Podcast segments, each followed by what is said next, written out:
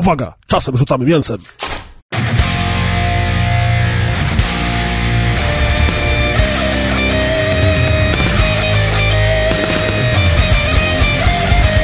Cześć czołem, witajcie na grubych rozmowach numer 29. Ja nazywam się Grzegorz Wojewoda, czyli Prez Perez. Ze mną oczywiście jest Piotr Kuldanek, czyli Kuldan. Czołem. Ale jest również z nami gość specjalny, Jacek Ambrosiewicz. Cześć Jacku. No siemka. Witamy Cię bardzo serdecznie. Jacka na pewno kojarzycie jako tego czwartego streamera, który często na streamach rozgrywki pojawia się w prawie że każdą niedzielę tygodnia. Dobrze mówię, Kuldan, prawda? Co dwie, tak. Y, y, y, W Jacek to jest ten człowiek, tygodnia. który krzyczy na mnie, gramy w Sea of Thieves. Tak, tak jest. I wiele innych gier. Jacek to ten, który krzyczy. O. Czyli tak, w prawie każdą niedzielę miesiąca, żeby już nie było... Tak. zanim, zanim pójdziemy dalej, mam pytanie, Grzegorz, czemu się zawahałeś przed powiedzeniem, kim jesteś? Czy to jakieś takie nagle ży życiowe dopadły cię rozkminy, kim jestem, dokąd zmierzam? Bo było, ja się nazywam Kryzys. Grzegorz Wojewoda. Myślę, że to trochę kryzys taki poniedziałkowy jest po prostu. Dzisiaj jest bardzo długi Masz dzień. kaca, rozumiem. Jest ciepło, no nie, no jest poniedziałek. No właśnie, każdym- dlatego nie wiesz, że jesteś najebany, tylko że masz kaca.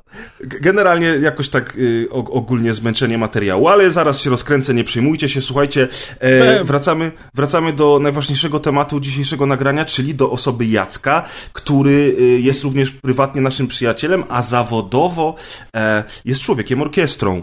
I o tym będziemy chcieli troszeczkę dzisiaj e, porozmawiać.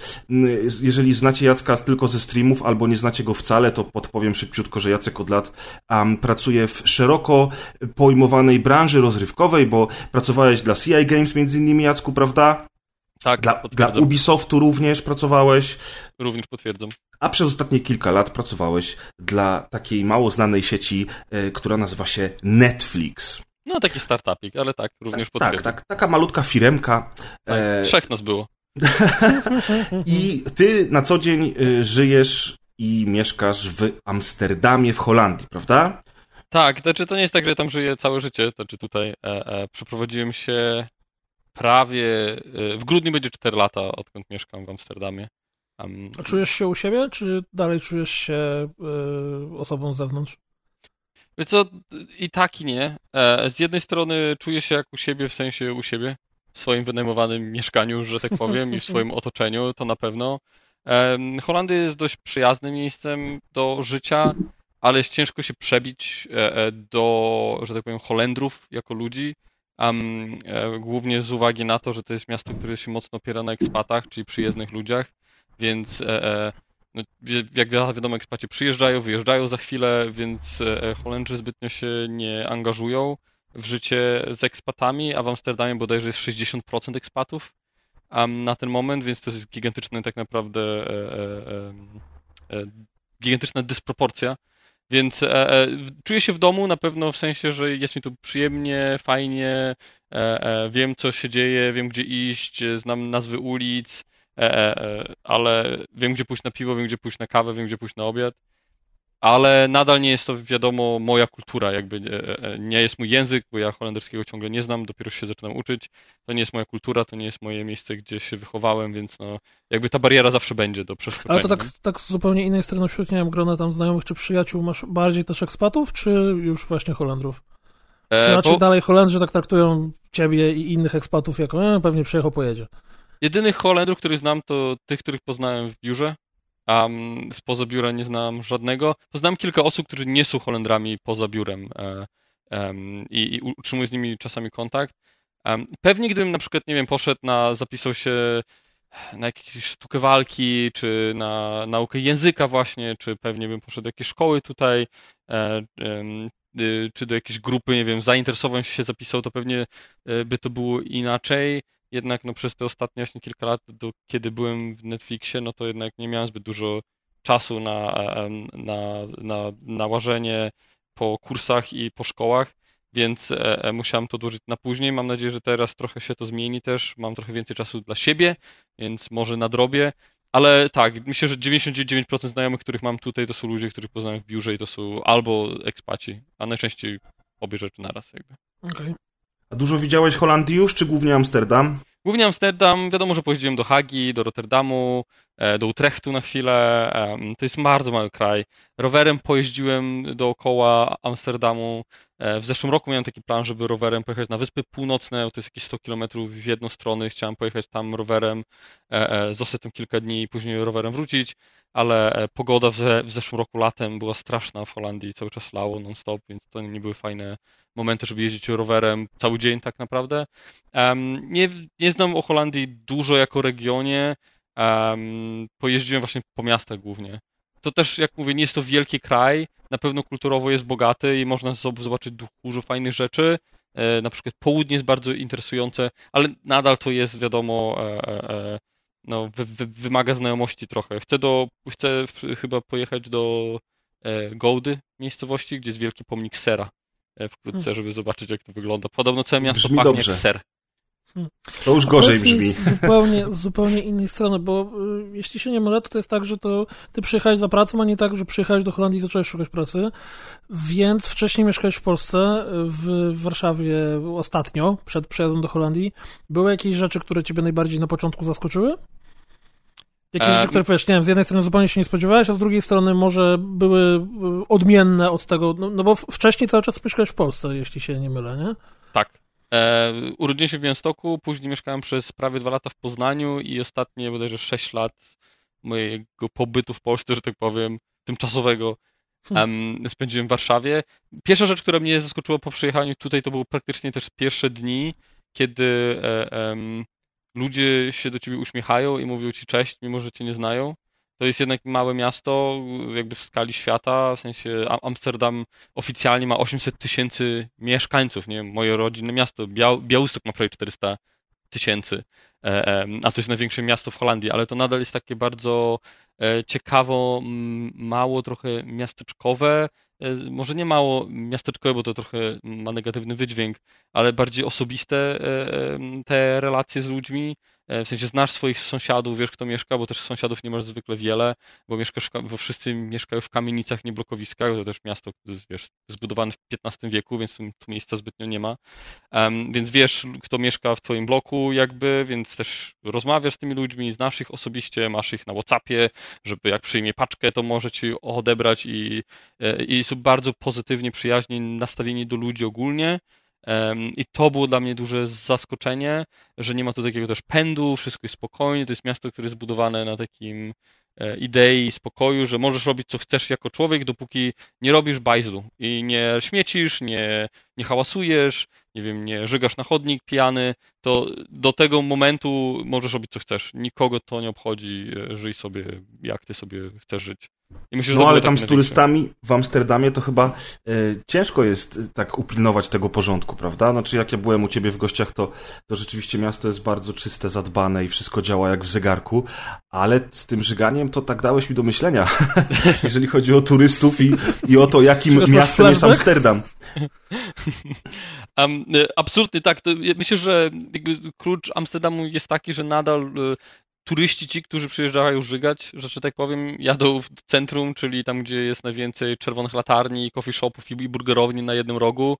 Um, I tam oni jakby, oni, jakby turyści najczęściej re, rezydują i zwiedzają w cudzysłowie, bo jeżeli przyjeżdżasz jako turysta jak ty, nie, żeby zobaczyć, pójść na koncert, zobaczyć fajne miejsca, to wiadomo, że cię nie interesuje zbytnio też, możesz się przejść po czerwonych e, latarniach, ale jest tu bardzo duży turyzm przez to, że jest e, legalna marihuana, może jest zdekryminalizowana, nie jest legalna, ale jest zdekryminalizowana, mhm. przez co jakby no przyjeżdżają tury, turyści z całej Europy na wieczory kawalerskie i panieńskie, żeby połazić w tych czerwonych, napić się, zajarać zioła, zjeść jakieś ciacho i grzyby.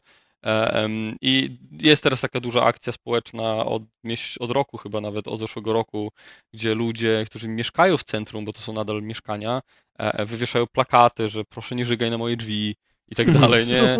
Albo nie sikaj na moje okna, bo to jest naprawdę, ja myślę, że tym ludziom współczuję, bo nie to, że oni nie mogą spać po, po nocach, tam się ciągle coś dzieje, to, to jeszcze, wiesz, no właśnie ludzie chodzą, e, wymiotują, e, sikają, ja nawet i więcej. E, no tak, to, to jest... To jest klasyczna pułapka miast, które są atrakcjami turystycznymi. Jak pójdziesz do Sopotu, to, to, to będzie podobnie, może jeszcze nie ma plakatów. Przypominamy.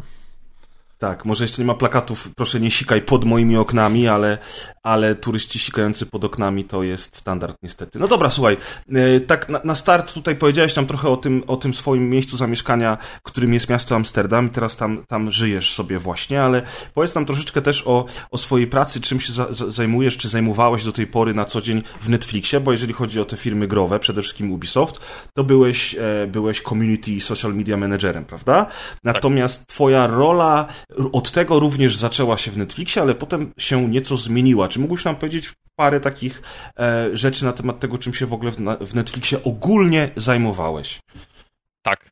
Um, nie będę wchodził w szczegóły, bo też e, jakby e, nie jestem człowiekiem, który by się identyfikować jako człowiek poprzez swoją pracę w jakimś tam stopniu.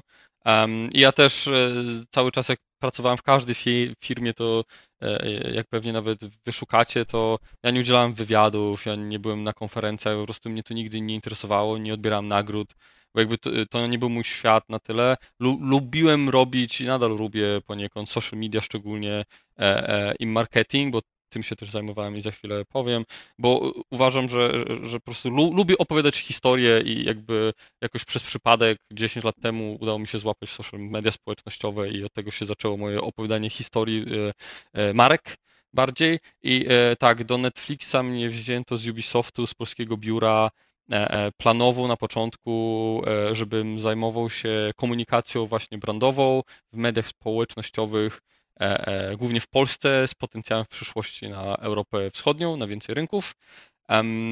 I tak naprawdę Netflix w Polsce wystartował bodajże we wrześniu 2016 roku.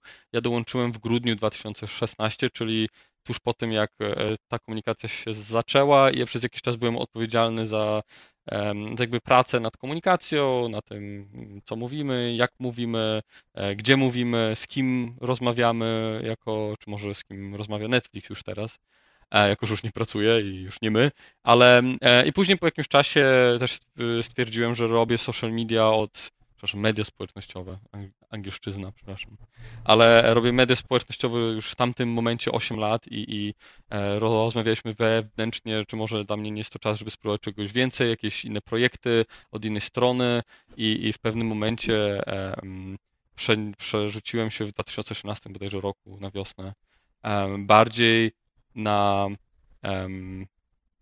Chyba mieszam daty, to nie był 2016, to był 2017, ale to nieważne, może 2016, to nie jest ważne. Możemy ale... zaraz sprawdzić.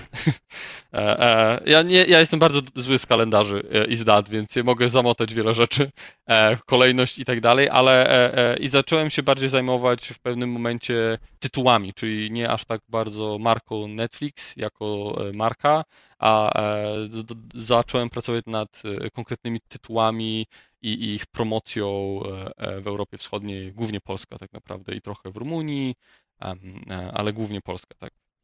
To właśnie bardzo ważne pytanie z perspektywy grubych rozmów, czy mojej własnej perspektywy, jeżeli chodzi o podróże.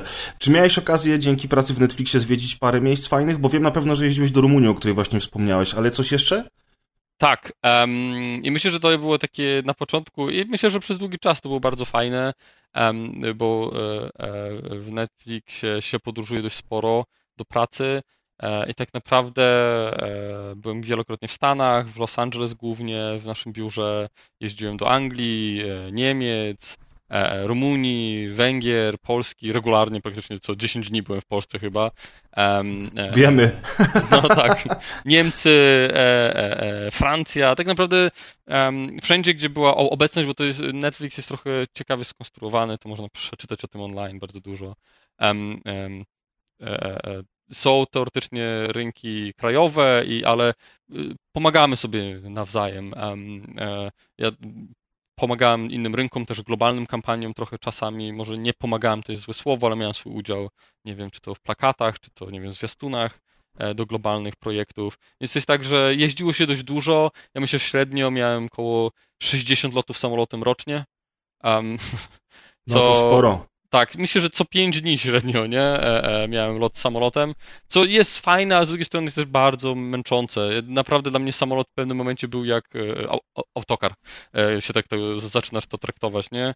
Um, najgorsze, najgorsze były lotniska, nie? Czyli czekanie, przechodzenie przez te security wszystkiej, ochrony, bramki, rozpakowywanie, dopakowywanie, żeby tylko pokazać, o mam laptopa i przepuść przez rentgen i... Więc myślę, że to było najcięższe w podróżach. W, w, w pewnym momencie to się robi nudne, prawda? Już nie jest tak, to tak. atrakcja, a tak, raczej takie tak, zło konieczne.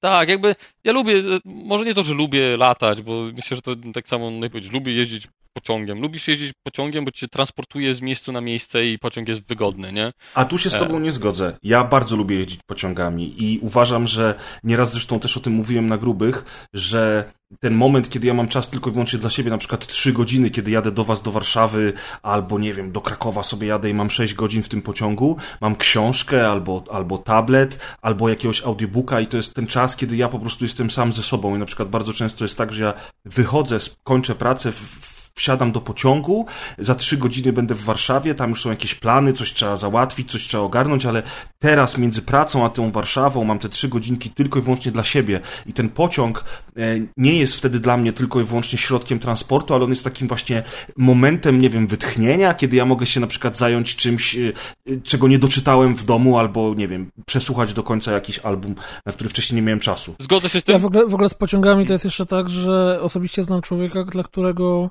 zupełnie nieistotne jest dokąd jedzie, a istotne jest to, że jedzie pociągiem. No. On spokojnie potrafi spędzać czas w ten sposób, że wykupuje sobie bilet, nie wiem, na, na drugi koniec Europy, po prostu jedzie tam, po czym wraca z powrotem. I właśnie to... Dla niego i właśnie... istotą jest, wiesz, sam sobie ten, ten jazda pociągiem.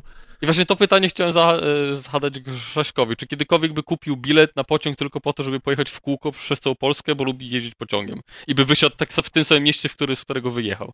Chyba nie, chyba nie, dlatego że na przykład, nie wiem, jakbym się z wami umówił albo z kimś innym, kogo bardziej lubię od was, to, to zawsze mam jakiś cel coś tam jednak jest jeszcze do zrobienia. Faktycznie taką przejażdżkę pociągiem tylko i wyłącznie, żeby wystartować w punkcie A i zakończyć podróż też w punkcie A, no chyba bym się jednak na to nie zdecydował. No widzisz, bo są, bo są ludzie, którzy lubią jazdę samochodem, nie? I wsiadają w auto i po prostu jeżdżą dookoła miasta tylko po to, żeby pojeździć sam, e, samochodem, bo można to lubić, nie? Wydaje mhm. mi się, że lubisz pociąg, ja lubię latać sam, e, samolotem, bo transportują mnie z miejsca na miejsce i nie jest to dyskomfort, w sensie Zgadzam się też, że w samolocie jest o tyle fajnie, że nie ma zasięgu, więc totalnie, szczególnie w pracy, która była tak intensywna i maile są dość częste i, i, i komunikaty, jakby bycie, e, posiadanie tych dwóch godzin, czy godziny, czy czasami 12 e, bez internetu, e, nadal z download mode oczywiście na Netflix, ale czy tam ze Switchem jeszcze swojego mhm. czasu przez ten krótki moment, pozdro kuli, to, to um, to jakby to, to, to, to było fajne. No, to, ta część jest ok, ale e, nie było to warte tych wszystkich stania na lotniskach, właśnie stawania dwie tak. godziny wcześniej jechania już w Uberze tylko po to, żeby bagaż przepchać przez e, rentgen, nie? Bo Tym bardziej, że faktycznie z twojej perspektywy, z tego co przynajmniej teraz mówimy, to, to jednak były to podróże takie służbowe, natomiast te moje pociągi zazwyczaj to są podróże mm, prywatne, jakieś turystyczne, wakacyjne, urlopowe i też na to wtedy człowiek inaczej zwraca uwagę. Ja powiedziałeś o Switchu, ja chciałem o to zapytać, bo tutaj porozumiewawczo się żeście zaśmiali, natomiast słuchacze nie wiedzą o co chodzi. Ty miałeś miałeś Switcha, sprzedałeś go, sprzedałeś go Kuldanowi. E, tak. To akurat w szczegóły tego nie będziemy wchodzić, natomiast czemu w ogóle tak szybko się go pozbyłeś? Dlaczego, e, dlaczego on, nie wiem, nie został z tobą na dłużej, zwłaszcza skoro tak dużo podróżujesz, podróżowałeś? Właśnie to pewnie ludzie, którzy e, teraz Nintendo fani mnie nienawidzą. Ja uważam, że to jest sprzęt, który kompletnie nie ma żadnego sensu istnienia. Dla mnie jako produkt.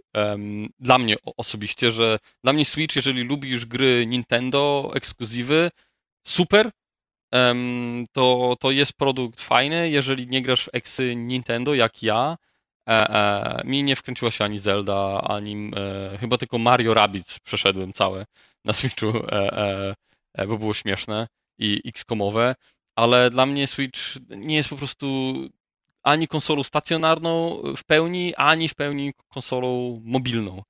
Przez na przykład nie wiem, brak Bluetootha, E, e, było kilka, brak aplikacji na przykład, ta jakość tego ekranu nie była też super, on jest też duży, e, trzeba mieć specjalne dongle, żeby go podłączyć nawet w hotelu do czegoś, to też trzeba mieć jakieś dongle, nieoficjalne nie działają, bo Nintendo przyblokowało, albo jak działają, to i ci się zepsuje Switch, to oni nie dadzą ci gwarancji.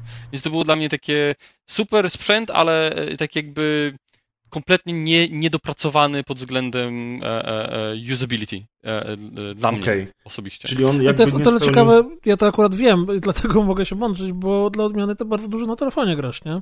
E, może nie bardzo dużo, ale na pewno jak mam do wyboru na przykład dzisiaj, e, gdybym wsiadł w samolot i mogę wziąć, nie wiem, Razer Kishi, które mam e, i jest, nie wiem, Dead Cells na Androidzie, to wolę wziąć telefon e, z Razer Kishi i powerbankiem, który i tak muszę mieć, no bo Switch nie wytrzymuje dużo, jakby i wszystko mam zamiast trzy urządzenia, bo jeszcze muszę mieć dongle do słuchawek przecież, bo w Switchu nie ma Bluetootha, to wolę mieć telefon, swoje słuchawki i Razer Kishi i zagrać sobie w Dead Cells czy Stardew Valley, e, e, e, nawet offline, a online przy, po Wi-Fi e, mogę sobie pograć tak naprawdę, nie wiem, już teraz przy Stadi czy Xcloud, e, e, co, no praktycznie co chcę, nie? No może nie co chcę, bo Stadia katalog wszyscy wiemy mają słaby bardzo, ale jest to no, lepsze coraz tygodnia na tydzień, więc jakby jasne, że tracisz trochę nie, nie mając Switcha, bo nie masz wszystkich gier, ale ja też jakby już nie jestem chyba w takim wieku, że muszę zagrać we wszystkie gry. Y, ja chcę zagrać w te gry, które mi sprawiają Friday. Jak widzę online, że jakaś gra, która mi może spra sprawić Friday, ale nie wyjdzie na urządzeniu, które ja mam, to nie płaczę z tego powodu trudno, e, e, e, może za 10 lat, no czyli tak. nigdy. Ale, ale tak, więc jakby dla mnie Switch był trochę, zabrakło kilku po prostu rzeczy. Dla mnie, i gadaliśmy o tym na Twitterze kiedyś, nie, że gdyby był ten Bluetooth, gdyby do, dorzucili e, Thunderbolta, że możesz sobie podłączyć kartę graficzną zewnętrzną w domu i wtedy masz na, naprawdę potężną, stacjonarną konsolę. E, gdyby dopicowali trochę właśnie ten e, handheld mode lepiej, to wtedy może dla mnie osobiście, podkreślam to osobiście, Switch miałby miejsce. W tej jakby w formie, w której on istnieje e, aktualnie i który ja posiadałem, ja go kompletnie nie używałem, bo to zapomniałem kabli do słuchawek, to tego dongla, to czegoś tam, to muszę go wyciągać z torby czy z plecaka gdzieś ten, bo jest duży, więc musiałem go gdzieś schować na końcu, więc jakby to było zawsze takie, a lecę na przykład przez 40 minut, więc zanim go wyciągnę, odpalę, podłączę słuchawki, znajdę kabel, to tak naprawdę już lądujemy, nie? E, a, a, na telefonie, wiesz, dwa kliki i mogę sobie pograć, nie wiem, właśnie w Cells czy Stardew Valley. No tak, co i tak faktycznie. bym na Switchu grał, bo na Switchu najwięcej grałem w Stardew Valley na przykład, nie? I Cells akurat te dwie gry, więc e, czy ja osobiście nie lubię grać na telefonie w ogóle, nigdy się nie przyzwyczaiłem, a na przykład branie ze sobą pada od Xboxa, żeby w hotelu podłączyć go do telefonu, dla mnie w ogóle mija się z celem. Ja wolę wtedy posłać audiobooka albo jakąś fizyczną książkę po prostu wrzucić do torby, niż, niż, brać, niż brać gry. Natomiast ja dużo gram y, w gry stacjonarnie, z racji chociażby tego, że z Piotrem recenzujemy, więc może gdzieś tam w podróży to nie jest mi tak bardzo potrzebne. Ale tutaj mam przewrotne pytanie do Piotra z kolei, bo e, skoro Piotr został nowym właścicielem twojego Switcha i Piotr pracuje, że tak powiem, stacjonarnie, nie podróżujesz dużo, prawda? Bo jeżeli podróżujesz dużo na, na plac budowy czy do klienta, no to jednak prowadzisz auto, ogarniasz jakieś sprawy, no i nie masz wtedy czasu, żeby grać na tym Switchu. To powiedz tam, Piotrze, czy ty w ogóle używasz tej konsolki? Co? To jest yy, ulubiona konsola mojej córki. Tak naprawdę. Z wszystkich, yy, które mamy w domu, to ona najwięcej dłubie na Switchu. Mi się zdarzyło sporo pograć w Animal Crossing teraz w tym roku, ale tak poza tym to szczerze to sobie leży na ładowalce i tyle. Ale ja dla odmiany jestem zupełnie innym typem gracza niż Jacek, bo ja mobilnie w ogóle, dla mnie granie mobilne mogłoby w ogóle nie istnieć jest tak, że ja, ja y, tak sobie zawsze dzień planuję, że granie jest zawsze na końcu tego dnia i nigdy mi się nie zdarza tak, że na przykład właśnie się nudzę, nie wiem, czy, czy, czy mam jakąś podróż zaplanowaną, bo jak gdzieś jadę, to wtedy ja jestem kierowcą, prawie zawsze, y, a jak siedzę w biurze i mam przerwy, to tam robię jakieś inne rzeczy, żeby potem nie odkładać sobie tego na później, więc dla mnie to, to granie takie przenośne nie istnieje, gruncie rzeczy. Ostatnio odkryłem rynek gier na telefony, które można obsługiwać jedną ręką, bo jak się łazi na spacery, to to jest przydatne, ale wtedy możesz równie dobrze robić cokolwiek innego, możesz, nie wiem... Spacerować na przykład, memy, nie? albo możesz się... tak, ale wiesz, jak, jak, jak codziennie łazisz kilka kilometrów tą samą trasą, to w którymś momencie już zaczyna ci się to nudzić. A, więc, no tak, no to co innego szukasz, oczywiście. szukasz sobie czegoś, co robić w tym czasie i, i faktycznie są, są Archero, dokładnie Archero, które nabiłem kurde, kilkadziesiąt godzin, jak nie lepiej. Ja, ja też. Pewnie tak. lepiej. Yy, ale, ale takie granie w, w cudzysłowie duże gry, cudzysłowie, w duże gry, w mobilnie jest rzeczą kompletnie nie dla mnie, więc Switch u mnie jest stacjonarką tak naprawdę, najsłabszą z posiadanych. Hmm, no dobra, słuchajcie, wracamy jeszcze na chwilę, Jacek, do twojej pracy i do Netflixa, bo na pewno to e, wiele osób ciekawi, no bo to jest taka praca, jak ktoś podróżuje i, e, i, i, pracuje w branży rozrywkowej, to zawsze to jest interesujące. Natomiast y, wiemy, że no, nie o wszystkim można mówić, e, nie, nie, wszystkie tam, że tak powiem, rzeczy są dozwolone ze względu na kontrakty, nie kontrakty, ale chciałbym, żebyś nam powiedział, Jacek, jedną albo może dwie anegdotki z pracy z Netflixem, którymi możesz się z nami podzielić i które dobrze wspominasz albo uważasz, że są na tyle ciekawe, że chciałbyś właśnie o nich nam dzisiaj powiedzieć? A, to dobre pytanie. Ja myślę, że anegdotą, która jest taka um, bardziej personalna i trochę o mnie, um, e, może nie anegdota, a taki ciekawy fakt, który mnie zawsze fascynuje, to jest e, kampania, którą prowadziłem do Black Mirror, do czarnego lustra i to jest małe, to czarne lusterko, Little Black Mirror. Mhm. I e, to, jak to się rozeszło e, globalnie, bo to też w Polsce było dość głośno o tym, ale też globalnie mało kto o tym wie, dużo mediów o tym pisało. E, kilka miesięcy po fakcie, ale tak. Ale co najbardziej jest chyba abstrakcyjne i co mi pokazało trochę bardziej inaczej, jak mówię, ja nie lubię udzielać wywiadów, ja nie lubię rozmawiać o, o takich rzeczach, więc zazwyczaj ja robię kampanię i jak startuję, to robię kolejną, czy robiłem kolejną. Um, I tutaj było tyle ciekawe, że byłem sobie na urlopie na tropikalnej wyspie. Um, tak właśnie po tej kampanii jeszcze zrobiłem coś jeszcze i pojechałem sobie tak na miesiąc urlopu i e, leżąc na plaży zacząłem dostawać właśnie na Twitterze mnóstwo pytań od mediów z UK, e, z Anglii, przepraszam. Będę wtrącał czasami Angli angielskimi słowami, wybaczcie mi, ale 4 lata Myślę... gadania po angielsku non-stop jakby trochę mnie y, skrzywiło językowo. Myślę, że jak, jak rzucisz jakimś słówkiem, które nie jest powszechnie zrozumiałe, to cię poprosimy, żebyś przetłumaczył, ale, ale wydaje mi się, że nasi słuchacze... ale o tym za chwilę, ale tak... Um, więc tak, więc co było ciekawe, bo siedziałem na plaży, opalałem się i zacząłem dostawać mnóstwo takich wiadomości, które zignorowałem kompletnie. I później właśnie się okazało, że, e, że media w Anglii zaczęły dokoptywać się do informacji o tej kampanii i gdzieś tam moje nazwisko się pojawiło, więc chcieli mój komentarz, który, e, którego ja nie udzieliłem, ale i bez trochę mojej wiedzy i zgody media zaczęły publikować, że ja byłem za tą kampanię odpowiedzialny globalnie, w sensie zaczęto o tym pisać, do takiej skali, że to przerosło totalnie i przez to, że ja byłem na urlopie i nie mogłem zareagować i napisać, znaczy mogłem, ale nie chciałem z, z jakiegoś oczywistego względu, bo odpoczywałem, ale i, i nie mogłem na to zareagować na czas w pewnym sensie, to to zaczęło eskalować do takich abstrakcyjnych proporcji, e, e, że ktoś mnie wpisał na Wikipedię i na IMDB jako producenta. Jestem w Polskim Instytucie Filmowym wpisany jako producent. Hmm. Więc dla mnie to, i my prosiliśmy nawet na przykład, znaczy ja prosiłem Polski Instytut Filmowy o usunięcie moich danych stamtąd i usunięcie tych wpisów. E, odmówiono mi usunięcia, bo powiedziano, że te materiały spełniają wszystkie normy krótkiego formatu e, filmowego w Polsce i według przepisów musi się znaleźć dokumentacja z tego e, w Instytucie Filmowym. Więc to było takie pierwsza rzecz, która kompletnie mnie zbiła trochę z rytmu na długo nawet, że nagle zacząłem być jeszcze bardziej uważny, gdzie swoje nazwisko czy imię wrzucam. Um, um, I dlatego przyszedłeś do nas na grube tak, rozmowy. Tak, tak. I dlatego za, za, zacząłem streamować pod pseudonimem Jacek Ambroziewicz. Nikt nigdy nie... Um, więc to było myślę, że takie pierwsze ciekawe rzeczy, którą się zetknąłem w Netflixie, że też było trochę łatwiej się przepchnąć do globalnego odbiorcy. Um, um, Druga ciekawostka, myślę, że myślę, że możemy sobie pogadać o kilku rzeczach. E, e, z takich fajniejszych rzeczy, które się działy, to, to myślę, że ciekawy był Opener rok temu i Stranger Things aktywacja Arcade. E, I, my, i myślę, że taka anegdota i pokazująca trochę, jak nieznośny byłem pewnie dla wielu ludzi, z którymi pracowałem w pracy, kiedy pracowaliśmy nad tym arcade całym z maszynami Stranger Things na na Openera, to e, kiedy już mieliśmy praktycznie wszystko załatwione, był problem e, z monetami, które wrzucasz, bo mhm. okazało się, że każda maszyna ma inny slot, e, więc zaczęliśmy rozmawiać o tym, że nie uda nam się przygotować monet, w sensie, że będzie to bardziej na kartę na przykład, że trzeba na NFC, że skanujesz i wtedy grasz.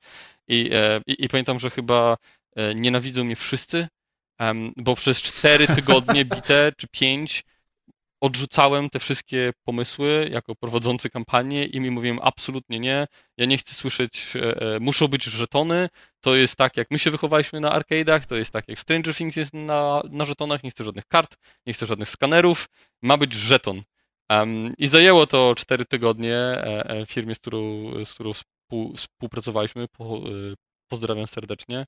E, ale tak, myślę, że te cztery tygodnie ludzie mnie nienawidzili wszyscy bardzo mocno. Mają twoje zdjęcie wydrukowane jako tarczę. tak, tak, naprawdę, bo to było wkurzające, podejrzewam, dla wielu ludzi, że przychodzili z nowymi rozwiązaniami, a ja twardo nie, e, że to ma być jakby. E, to ma być tak, jakby ludzie weszli do Stranger Things, do świata Stranger Things. To ma być je, jeden do jednego i też bardzo dużo e, fajnych słów usłyszeliśmy, bo tam też byli aktorzy ze Stranger Things e, e, w tej strefie, z którymi tam pracowaliśmy i nagrywaliśmy materiały, które też tam i re, reżyserowałem i produkowałem i też byli bardzo zachwyceni tymi, też z żetonami tymi tam ganiali. Um, Właśnie, żeby może słuchaczom troszeczkę wyjaśnić, co chodzi dokładnie z tym arcade'em, no bo nie wszyscy jednak jeżdżą na Openera. Yy, Kuldan też pewnie nie wiesz, co chodzi, albo no, ja nie do końca. Wiem, A, bo ty, ty, jesteś pan codziennik, ty wszystko wiesz. Yy, chodzi o to, że, że, że, że, na Openerze w jednej ze stref po prostu postawili, postawili e, cały, cały budynek taki arcade właśnie, czyli, czyli po prostu salon gier, salon automatów, który miał przypominać ten salon z serialu Stranger Things i rzeczywiście te automaty tam były wstawione, wszystko było odpowiednio zaaranżowane i faktycznie dwóch aktorów przyjechało wtedy na zaproszenie Jacka do, do Polski na Openera i nawet e, udzielali jakichś wywiadów i pozowali do zdjęć, więc cała akcja była bardzo grubą akcją, muszę przyznać, bo wszyscy o tym mówili, to było naprawdę duże zaskoczenie i bardzo fajny pomysł. Plus teraz, nie, jeżeli tego nie możemy mówić, to Kuldan to wytnie, ale przecież bardzo dużo SKM-ek w którym mieście było pomalowane tak. na Stranger Things. Były całe, całe graffiti na, na wagonach, które właśnie miało reklamować ten serial, więc to była duża, duża akcja. Była to duża akcja, ale też jakby no, nie będziemy tu rozmawiać jakby o budżetach i tak dalej, bo to nie ma żadnego sensu. A nawet nie, nie, oczywiście. Był sens, to bym nie mógł, ale Um, była to duża akcja, no bo e, jednak no, ludzie lubią Stranger Things, a ja też jestem wielkim fanem, więc um, bardzo walczyłem o to, żeby móc e, się tym zajmować. Um, I też to, to było dla mnie, myślę, e, takie trzy kampanie, które myślę, że najbardziej mi zostaną, myślę, w serduszku po tym okresie pracy w Netflix. To pewnie właśnie Stranger Things, to pewnie będzie Black Mirror i to pewnie będzie Wiedźmin. Um, I to będą takie trzy rzeczy, które pewnie e, będę wspominał przez wiele, wiele lat um, jako coś fajnego e, i, i, i ciekawe doświadczenie, przez które się bardzo dużo nauczyłem nowych rzeczy. No to zazdrościmy i gratulujemy, a teraz przejdziemy do y, takiego motywu, który tak naprawdę powinien być motywem przewodnim dzisiejszego odcinka i chcieliśmy o tym z Tobą porozmawiać, bo niedawno zacząłeś prowadzić swój własny blog, prawda? I ja tutaj nie będę w ogóle żadnych wstępów robił na ten temat, nie, nie chcę niczego przekręcić, nie chcę nic źle powiedzieć, w związku z czym poprosimy Ciebie, żebyś Ty nam powiedział, o co z tym blogiem chodzi, czemu w ogóle ten pomysł, skąd taka potrzeba w Tobie e, i co on Ci teraz daje, czy, czy może innym ludziom, bo wiemy, że, że to jest coś, co powinno pomóc nie tylko tobie, ale też innym, więc opowiedz nam w skrócie mniej więcej, o co chodzi, tak jakby. A więc otworzyłem blog o, o pożyczkach w chwilówkach. Um, a, nie, no, a, a, na poważnie to... Ważny temat, pożyczki Jak Dobry oszukać wstęp. Prowidenta, nie? tak, tak, jak dostać z Prowidenta i jak spłacić to na czas. Nie, ale e, żarty na bok na chwilę, e, e, na przynajmniej 5 sekund. Ale myślę, że to jest długa bardzo historia i bardzo, może nie skomplikowana, ale personalna i myślę, że, że, że po to też ten blog powstał, żeby tą opowieść powiedzieć w jakiś sposób. A wszystko się zaczęło od tego, że jestem człowiekiem z nietypowym, atypowym mózgiem, może tak, e, żeby było bardziej medycznie. Mam zdiagnozowane ADHD, e, autyzm, miałem kilka jakby problemów osobowościowych w swoim życiu, chroniczną depresję, stany lękowe, jakby przez większość swojego życia, myślę, że tak od 16 roku życia trafiłem na swoją pierwszą terapię. Przez większość swojego życia tak naprawdę terapia i, i leczenie i, i, e, zdrowie psychiczne jest częścią mnie, jest jakby tak nieodłączną częścią mnie, że, że jakby ciężko rozmawiać o mnie, nie mówiąc o tym. I, myśl, I blog powstał dlatego, że przez wiele lat to ukrywałem i się tego mocno wstydziłem w jakiś sposób, że czułem się po prostu gorszy przez to od innych, co jest naturalne bardzo u ludzi e, z problemami psychicznymi. I w pewnym momencie w zeszłym, e, e, kilka, dwa lata temu, może trzy lata temu, tu w Holandii, przepraszam, ponad dwa lata temu, tutaj w Holandii ponownie trafiłem na terapię po kilkuletniej przerwie z Polski jeszcze E, trafiłem na terapię tutaj ponownie w celu trochę ogarnięcia się lepiej pod względem ADHD i też miałem kolejny atak depresji i stanów lękowych, e, e, więc chciałem to, to, to załatwić. Jakby i bardzo szybko przeszedłem jakby przez terapię tym razem, bardzo szybko mi uzyskałem pomoc, bardzo szybko się czułem lepiej, więc jakby w trakcie też terapii staram się dużo pomyśleć jakby jaka była różnica tym razem versus poprzednie terapie, które robiłem w przyszłości, które zajmowały i dużo czasu i nie czułem się aż tak dobrze i, i jakby i było to bardziej problematyczne dla mnie. I, i jakby wniosek był jeden, że e, przestałem ściemniać. e, lekarzowi, nie, swoim terapeucie. Zacząłem mówić naprawdę wprost wszystko tak jak jest, szczerze, od serca, jakkolwiek wstydliwy nie był to temat, czy jakkolwiek bolesny nie był to temat, jeżeli padło pytanie, to, to mówiłem wprost E, I było to ciężkie, szczególnie na początku, żeby się przestawić z tego, że chcesz udawać, że wszystko jest ok i że, że nie, miałem normalne dzieciństwo. To jakby zacząłem po prostu mówić wprost i zobaczyłem też, że samo mówienie wprost o takich rzeczach mi bardzo pomogło i zacząłem trochę rozmawiać dookoła siebie z ludźmi, ze znajomymi, też w pracy mojej, głównie przez pryzmat właśnie ADHD, e, że trochę mój mózg pracuje i widzi świat inaczej i że potrzebuje trochę innych stymulantów i potrzebuje trochę zmienić swoje otoczenie pracy, żeby być bardziej kreatywnym i mniej skupiać się na tym, co zrobić, żeby udawać, że jestem neurotypowy, a więcej energii przeznaczyć zamiast e, właśnie tego udawania, to tą energię przeznaczyć na kreatywność. I zobaczyłem, że ludzie są bardzo otwarci, bardziej niż mi się wydawało, że będą. E, I nie tylko mi to pomogło, pomogło mi też to jakby w organizacji mojej pracy i, i przestałem się czuć winny za to, kim jestem, ale też zobaczyłem, że dużo ludzi się do mnie odzywa i zaczyna mnie pytać o rady, e, gdzie pójść, z kim porozmawiać, jak zacząć. I w pewnym momencie stwierdziłem, że może warto o tym rozmawiać trochę szerzej um, i, i, i zbudować może taki bazę wiedzy, może to jest złe słowo, jak mówię, bo to jest bardzo personalny blog, um, o mojej historii i nie staram się absolutnie w, ża w żaden sposób mówić, że każdy, kto ma depresję, czuje się w ten sposób. E, e, bardziej staram się pisać o tym, że ja mając depresję czuję się w ten sposób um, konkretny. I, I może i nawet jeżeli jedna osoba mi napisze, że, że pomogłem w jakiś sposób, to już mi sprawi w moim serduszku, że zrobiłem dobrą robotę i już mi napisało oczywiście więcej niż jedna osoba, czy to prywatnie, czy to wśród znajomych, czy to wśród obcych mi ludzi, e, szczególnie po tekście, który został opublikowany w Noise e, na początku tego roku. Więc jakby wiem, że jest gigantyczna potrzeba, żeby zrozumieć ten temat, ale myślę, że ludzie kompletnie boją się pytać, bo nie wiedzą, jakie pytania można zadać. I, Dobrze, to tak? jakie pytania można zadać, jeżeli chciałbym się dowiedzieć teraz, e, kto może mi pomóc, jak może mi pomóc i w ogóle sprawdzić tak naprawdę, co ze mną jest nie tak, gdzie leży jakiś problem, co mi dolega, to, to i powiedzmy, że mam teraz, e, mam teraz silną potrzebę to zmienić i chciałbym, e, chciałbym do kogoś z tym wyjść, poszukać tej pomocy, ale tak naprawdę to nie za bardzo wiem do kogo, ani jak nawet zacząć. I to, i właśnie, i to jest pierwszy krok, z którym bardzo cze, często ludzie się spotykają, się odbijają, bo jak jesteś w złym momencie swojego życia i chcesz to zmienić, to chcesz to zmienić, a nie chcesz spędzać godzin na szukaniu i researchu. I myślę, że informacje w Polsce teraz już są fundacje, które trochę wspierają, są infolinie, na, na które jak, jeżeli naprawdę jest to było źle, to może zadzwonić i się dowiedzieć trochę więcej i na, i, i na pewno pomogą. Ja, ja myślę, że, że przede wszystkim pytania można za, zadawać każde, nie? I to jest właśnie ten, ten, e, ta, ta, pułapka, że, że boimy się zadawać pytania, bo boimy się, że będziemy um, obraźliwi, ale jeżeli zadajemy te pytania, bo chcemy się dowiedzieć naprawdę szczerze lub, lub chcemy pomóc, a nie wiemy jak, to te pytania nigdy nie zostaną odebrane, a przynajmniej nie powinny zostać odebrane w zły sposób.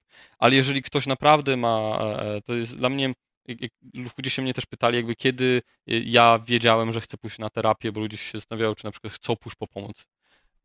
I dla mnie to było osobiście, że ja widziałem w swoim życiu, e, że popełniam może nie błędy, ale wpadam w takie pętle, że robię to samo e, i jest ten sam efekt i ja nie jestem z tego efektu zadowolony, w sensie, nie wiem, miałem ataki złości przez całe swoje życie i to nie jest tak, że ja chciałem mieć te ataki złości, że ja chciałem rzucić padem o ścianę, czy e, walnąć pięścią w ścianę, nie?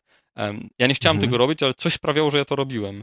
I, i w pewnym momencie jakby, no, jeżeli mam wyrzuty sumienia po takich sytuacjach, to znaczy, że to nie jest część mnie.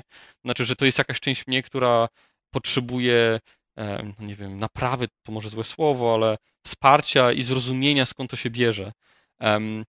I od tego bardzo często jest właśnie terapia i pierwszym kontaktem jest zazwyczaj, przynajmniej tak było kiedyś w Polsce i pewnie się to nie zmieniło, twój lekarz rodzinny, który cię przesłucha i, i, i powie ci i skierowanie ci da. Ja, e, e, e, kliniki, klinik jest dużo i myślę, że to jest największe wyzwanie, żeby znaleźć odpowiednią. To taki mały spoiler, że ja pracuję na taką listą polecanych klinik w Polsce, w największych przynajmniej na razie miastach, szczególnie pod kątem ADHD i autyzmu, ale też pod kątem ogólnie psychoterapii, tylko że to wymaga bardzo dużo czasu i researchu i pytań. To jest w ogóle strasznie, strasznie problematyczny temat w Polsce, bo ja znam ze swojego otoczenia osoby, które zostały przez terapeutę yy, może nie wiem, skrzywdzone to jest chyba odpowiednie słowo. Ja nie, ja nie wiem, Grzegorz, tak. ja o tym mówiłem na poprzednim odcinku a propos religii, czy nie? Jak to ktoś usłyszał od terapeuty, że y, to, że kobieta się rozwodzi, to tak naprawdę oszukała sama siebie i do końca życia będzie Mówiłeś żyła. No Ale... właśnie, bo to była jakiś, wiesz, terapeuta, który był mocno powiązany z kościołem. A największy problem chyba w tym polega na tym, że jeżeli ktoś, jeżeli, nie wiem, no bo terapeuta to jest lekarz. Jeżeli lekarz, który zajmuje się twoim sercem, źle się tobą zajmie, to będziesz miał zawał. Jeżeli lekarz, który zajmuje się twoją głową, źle się tobą zajmie, to będzie tobie z tobą bardzo źle. Nie, więc to, to, to, to dobór odpowiedniego tak. terapeuty tak. jest mega problemem. Tak, ja się z tym zgadzam absolutnie. Że terapeuta też ja myślę, że lekarz to jest bardzo kontrowersyjne stwierdzenie, bo jakby psychologia nie Czekaj, jest... psychiatra jest, jest lekarzem, tak? A... Tak, tak, bo jakby tak, bo jakby, bo psychologia sama w sobie nie jest medycznym kierunkiem, bo e, e, jakby o ile medycyna jest naukowa, w sensie masz 0,1 trochę, nie? Robisz ba badanie krwi, wiesz e, i wiesz co podać, nie? I, tak, i dlatego psycho, psy, psy, psychiatra będzie lekarzem, bo on ci przypisuje konkretne leki na konkretne dolegliwości. Psychologia nie jest uznawana nadal za medycynę jako taką, takim tradycyjnym rozumieniu, bo jednak to są nadal, no jakby nie możemy zrobić, no jakby są próby i jesteśmy coraz bliżej, ale no, żeby rozpoznać, co jest w twojej głowie pod względem psychologicznym, robisz testy papierowe, gdzie odpowiadasz na, na, na pytania, nie? Z medycyną taką tradycyjną, gdzie robisz badanie krwi, nie? Czy robisz po, wymiary i tak dalej, nie ma to na ten moment aż tak dużo wspólnego, jakbyśmy wszyscy chcieli. Plus, bo, bo jest chyba tak, że y, o tyle w przypadku medycyny zawsze mówimy o chorobach, to w przypadku y, rzeczy związanych z naszym mózgiem czy z naszą psychiką, to bardzo często tak naprawdę mówimy o jakichś cechach osobowości, tak? Ciężko powiedzieć, że, że, że, że, że coś, co wpływa na to, jak się zachowujesz, jest chorobą, może wcale nie jest chorobą, tylko jest po prostu cechą tak. tego, jaką jesteś osobą, nie? Dlatego... I lekarz ma tobie pomóc żyć y, w zgodzie z sobą w społeczeństwie jakąś tam, a nie, a nie powiedzieć, o, pan teraz bierze te trzy te pigułki, rano, kurde, y, szklankę soku z cytryną i nagle przestaje pan mieć depresję. Tak, i to jest jakby... Że depresja jest chorobą, ale, ale wiesz, tak. o co mi chodzi, nie? Tak, jakby depresja absolutnie jest chorobą, stany lękowe też są uznawane za chorobę, ale masz rację, większość psychologicznych rzeczy, które załatwiasz u psychologa, jakby, to nie są o tyle choroby, jakby to są dysfunkcje zachowawcze czy zaburzenia osobowości. um, może w tą stronę, nie? Bo jakby do psychologia idziesz i na przykład na moim e, przykładzie ja miałem kilka różnych rzeczy i miałem rzeczy właśnie od depresji, która jest chorobą i jakby jest taki pogląd też wśród e, niektórych lekarzy znajdziesz takich, że dadzą ci antydepresanty i, i, i będzie ci lepiej, co nie jest dobre, ponieważ wiemy bardzo dobrze ze wszystkich badań, które zostały wykonane, że depresja ma przyczynę gdzieś i dając po prostu leki, jakby łagodzisz objaw, ale nie szukasz przyczyny, nie? I dopiero terapia. I to, i, i to też nie jest tak, bo nie chcę, żebym był tutaj uważany czy odebrany z jakiegoś e, e, e, opłacanego przez e, psychologię e, e, po, postawionego pionka, gdzie, gdzie psychologia e, rozwiąże wszystkie problemy. Ja nie Za uważam. Późno, w opisie to już jest. A, w super, opisie odcinka. E, to muszę, kurde, to muszę znowu na Twitterze swój opis zmienić, skoro już jest to jawne. Ale jakby, bo koniec końców... Środek opłacany przez lobby psycholi. psycholi. Ale e, lepiej. Mm, co, co pewnie nie jest ładnym słowem do mówienia, więc przepraszam, ale jakby chodzi o to, że ja wierzę głęboko w to, że, że nawet jeżeli jest z tobą bardzo źle, czy źle i czujesz się niekomfortowo i masz problem, to nie musisz koniecznie iść na terapię. Jest mnóstwo rzeczy, które może ci pomóc, o ile ty chcesz tych zmian, nie? E, e, ludzie religijni, e, na, na przykład spowiedzi i modlitwa i rozmowy z, e, ze swoim księdzem, który jeżeli jest dobrym księdzem tak samo, również mogą ci, ci pomóc być lepszym człowiekiem koniec końców, gdzieś na końcu tej drogi. E, jest wiele sposobów na to, żeby poczuć się lepiej, od medytacji, po, e, nie wiem, na przykład ayahuasca czy LSD nawet w niektórych, nawet teraz w Stanach, nie, nie zachęcam do brania absolutnie LSD, ale w Stanach są bardzo zaawansowane testy nad podawaniem LSD ludziom, którzy właśnie mają stany depresyjnej traumy z dzieciństwa i PTSD nawet na przykład powojenne i udowadniamy coraz mocniej, że właśnie LSD bardzo pomaga ludziom, którzy się zmagają z takimi symptomami i jeżeli masz odpowiedniego terapeutę, ponownie tylko w Stanach w tym momencie, y, i psychiatrę, które są w stanie wykorzystać LSD jako narzędzie e, do e, pomocy ci, to efekty są bardzo dobre. E, więc to nie jest tak, że, psycho, że, psy, że psycholog będzie naj, najlepszym rozwiązaniem dla każdego. Psycholog jest potrzebny i terapia, na przykład dla mnie, ja jestem niewierzący, ja jakby jestem, e, ja wierzę w naukę i w medycynę. Dla mnie psycholog pomaga, bo ja wiem, że on mi pomoże też, nie? Ja wiem, że jeżeli psycholog mi mówi, mój psycholog daje mi pracę domową, którą mam zrobić i mówi, zrobimy to i to i to i to będziemy robić przez najbliższe dwa miesiące i to pomoże ci w tym i w tym i w tym. Ja nie wątpię w to i ja robię te prace domowe. Ja pracuję ze swoim terapeutą na sesjach, a mam ich dwa, trzy razy w tygodniu już od dwóch lat um, tych sesji i pracuję ciężko nad tym. Czasami nawet po 20 godzin w tygodniu na tym spędzam, właśnie po to, żeby być lepszym człowiekiem, bo tak naprawdę te wszystkie zaburzenia, to jest też bardzo ważne do, spo, do wspomnienia, że zaburzenia osobowości, które bardzo często są właśnie e, e, na terapii rozwiązywane, bo też nie chcę używać słowa leczenie, ale rozwiązywane, to są najczęściej rzeczy, których my jako ludzie nie nauczyliśmy się jako dzieci, bo na przykład wy, wychowaliśmy się w, rodzinach, które może e, z rodzicami, którzy może nie byli 100% super rodzicami, nie? albo może mieli sami problem w rozmawianiu o, o emocjach, więc nie nauczyli nas, jak rozmawiać o emocjach, więc musimy skądś te, e, e, musimy znaleźć sposób, żeby tych funkcji, które potrzebne nam są w życiu, żeby radzić sobie z, na, z naszą głową i życiem codziennym, musimy te cechy jakoś nabyć. E, I od tego jest ten, no terapia e, bardzo często przy zaburzeniach osobowości, żeby nauczyć cię nawyków i nauczyć cię rzeczy, które ty powinieneś być nauczony, czy ja jako dziecko. E, I niestety w czasach też, kiedy nasi rodzice byli różni, byli dobrzy, byli źli, nie byli idealni, nikt nigdy nie jest, każdy popełnia błędy i o tym i musimy wiedzieć i, i być tego świadomi. Jakby i, i, musimy być tego świadomi, że na przykład nasze pokolenie jest wychowywane przez pokolenie ludzi, którzy przeżyło komunę, a pokolenie naszych właśnie ro, rodziców było y, y, wychowywane przez pokolenie, które przeżyło II wojnę światową. Nie? To są gigantyczne traumy, które przenoszą się z pokolenia na pokolenie. I zobacz, co się dzieje e, z żołnierzami, na przykład, którzy wracają z Iraku czy z Afganistanu. Nie? A my, jakby nasi dziadkowie przeżyli takie same rzeczy, czy nawet gorsze bardzo często, i nie było terapii, i nie było pomocy dla nich. E, e, wsparcia. Nawet teraz nie ma często dla żołnierzy. Co więcej, miałeś dodatkowo, miałeś dodatkowo kraj, który był mocno w ruinie i, i często gęsto walka o takie normalne tak, życie była nawet o jedzenie, nie? Więc jakby i, i, jakby, i, jakby i nasi rodzice, uważam, i dziadkowie zrobili co tylko mogli, żebyśmy żyli fajnie, no ale jakby świat, w którym żyjemy obecnie, nie wymaga umiejętności być może w 100% takich, którzy nasi rodzice myśleli, że będą nam potrzebne.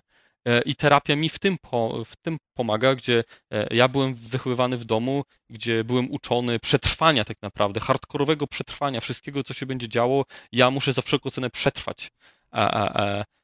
I jakby, więc później żyjesz całym, żyłem całe swoje życie w przeświadczeniu, że wszyscy są moim wrogiem i ja muszę przetrwać.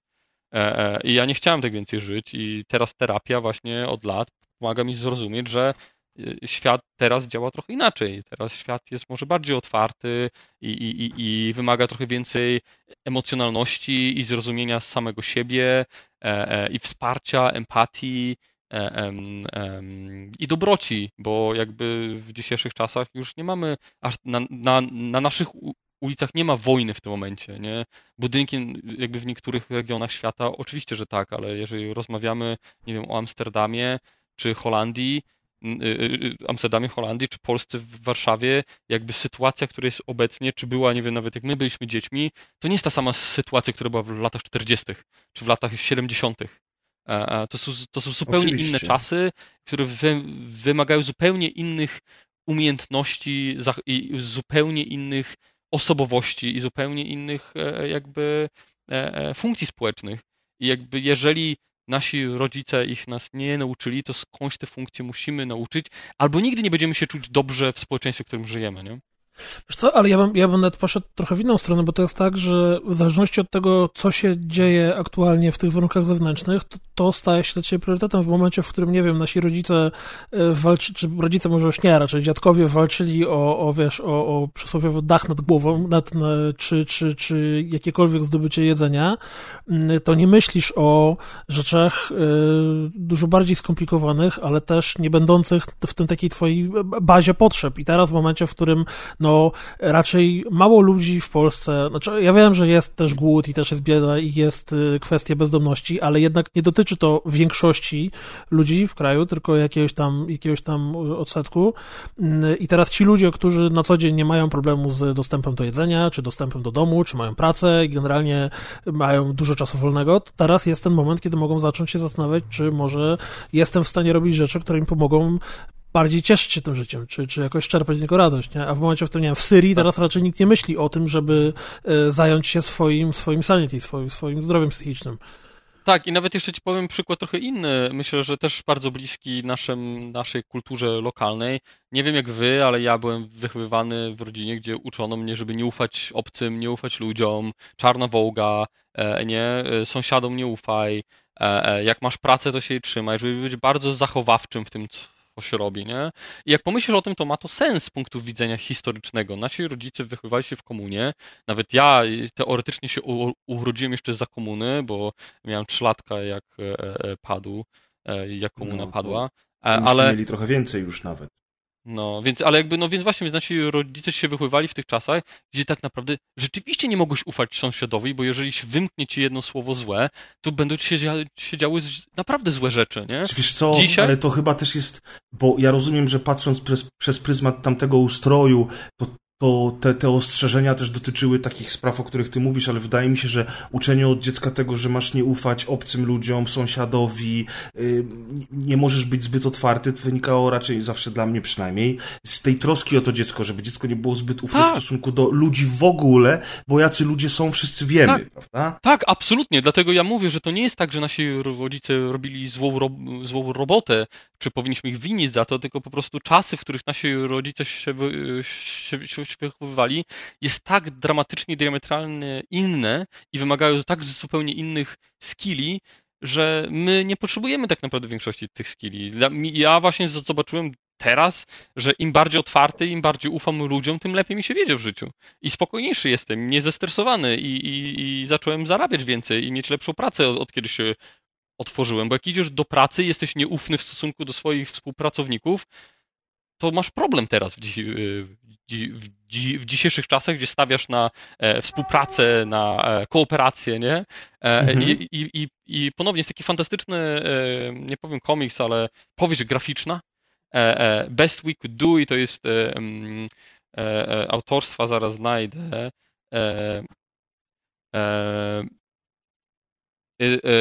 T-Bui, nie wiem, czy wymawiam to poprawnie nazwisko i imię, bo jest to E, dziewczyna czy kobieta z Wietnamu i ona właśnie e, e, napisała, zrobiła powieść graficzną o swoim jakby spojrzeniu na świat, kiedy ona była wychowana w Stanach przez rodziców, którzy w Wietnamie się urodzili i wychowywali. I jakby jaka ta różnica w, w jak w postrzeganiu świata wy, wygląda. I ona właśnie, i, dla, i dlatego ta książka się nazywa The Best We Could Do, nie dlatego, że uważa, że jej rodzice zrobili krzywdę przez to, że wychowali ją w sposób, jaki wychowali, tylko mówi wprost, jej rodzice wychowali ją w sposób, jaki wychowali, bo chcieli, żeby ona była bezpieczna i miała przyszłość. To, że świat się zmienił i wymaga innych ponownie skilli i, i umiejętności od nas, nie możemy ich za to winić, bo oni nie mogli tego wiedzieć, nie? E, ale my mamy teraz, e, e, jako nasze społeczeństwo i nasza generacja, mamy dostęp do tego wszystkiego, mamy dostęp do medycyny, do psychologii, więc jakby kto ma to zrobić za nas, jak nie my, nie? Czyli pójść właśnie na terapię, zapytać się, czy możemy jakoś się zmienić. Ponownie ja byłem agresywny, odkąd skończyłem 14 lat, samo okaleczałem się, odkąd miałem 14 lat, w sensie nie, nie ciąłem się, ale uderzałem ścianę z pięści aż do krwi, nie? I niszczyłem ścianę i przy okazji swoje własne kości. I do dzisiaj mam problemy z dłońmi e, e, i stawami. I jakby mając, no może do dzisiaj mam 34 lata, więc nie jestem dziadkiem, nie, ale mam problemy z kolanami również przez to. I jakby ja przez całe życie byłem przekonany, że taki po prostu jestem, bo, bo to jest moja cecha charakteru, nie? I później trafiłem na terapię, mhm. na dobrego terapeutę, bo to, co ty, Kuli, też mówiłeś, jest bardzo ważne, czyli mieć terapeutę, który jest dobry e, i co jest trudne, e, zapewne bardzo. I, e, I w pewnym momencie, ja teraz jestem dwa lata już prawie, no, no może półtora, od mojego ostatniego wybuchu złości. I ja nagle zobaczyłem, że to nie jest to tak, że ja byłem wiecznie zły i agresywny, okazało się po prostu, że ja nie potrafiłem sobie radzić z własnymi emocjami do do, do takiej skali, że jak coś się działo, czego mój mózg nie potrafi pojąć, bo jest to zbyt skomplikowane emocjonalnie dla mnie, żeby to pojąć, to po prostu mój mózg e, e, e, zaczynał wariować i agresja była dla mnie sposobem, żeby rozładować te emocje, które mnie przerastały. A teraz nauczyłem się umiejętności poprzez właśnie te lata pracy, E, e, że jak mam moment, kiedy e, po prostu pojmuję skąd te się emocje biorą i jak je rozumieć i jak rozmawiać tak jakby sam ze, sam ze sobą, żeby nie było więcej problemów z...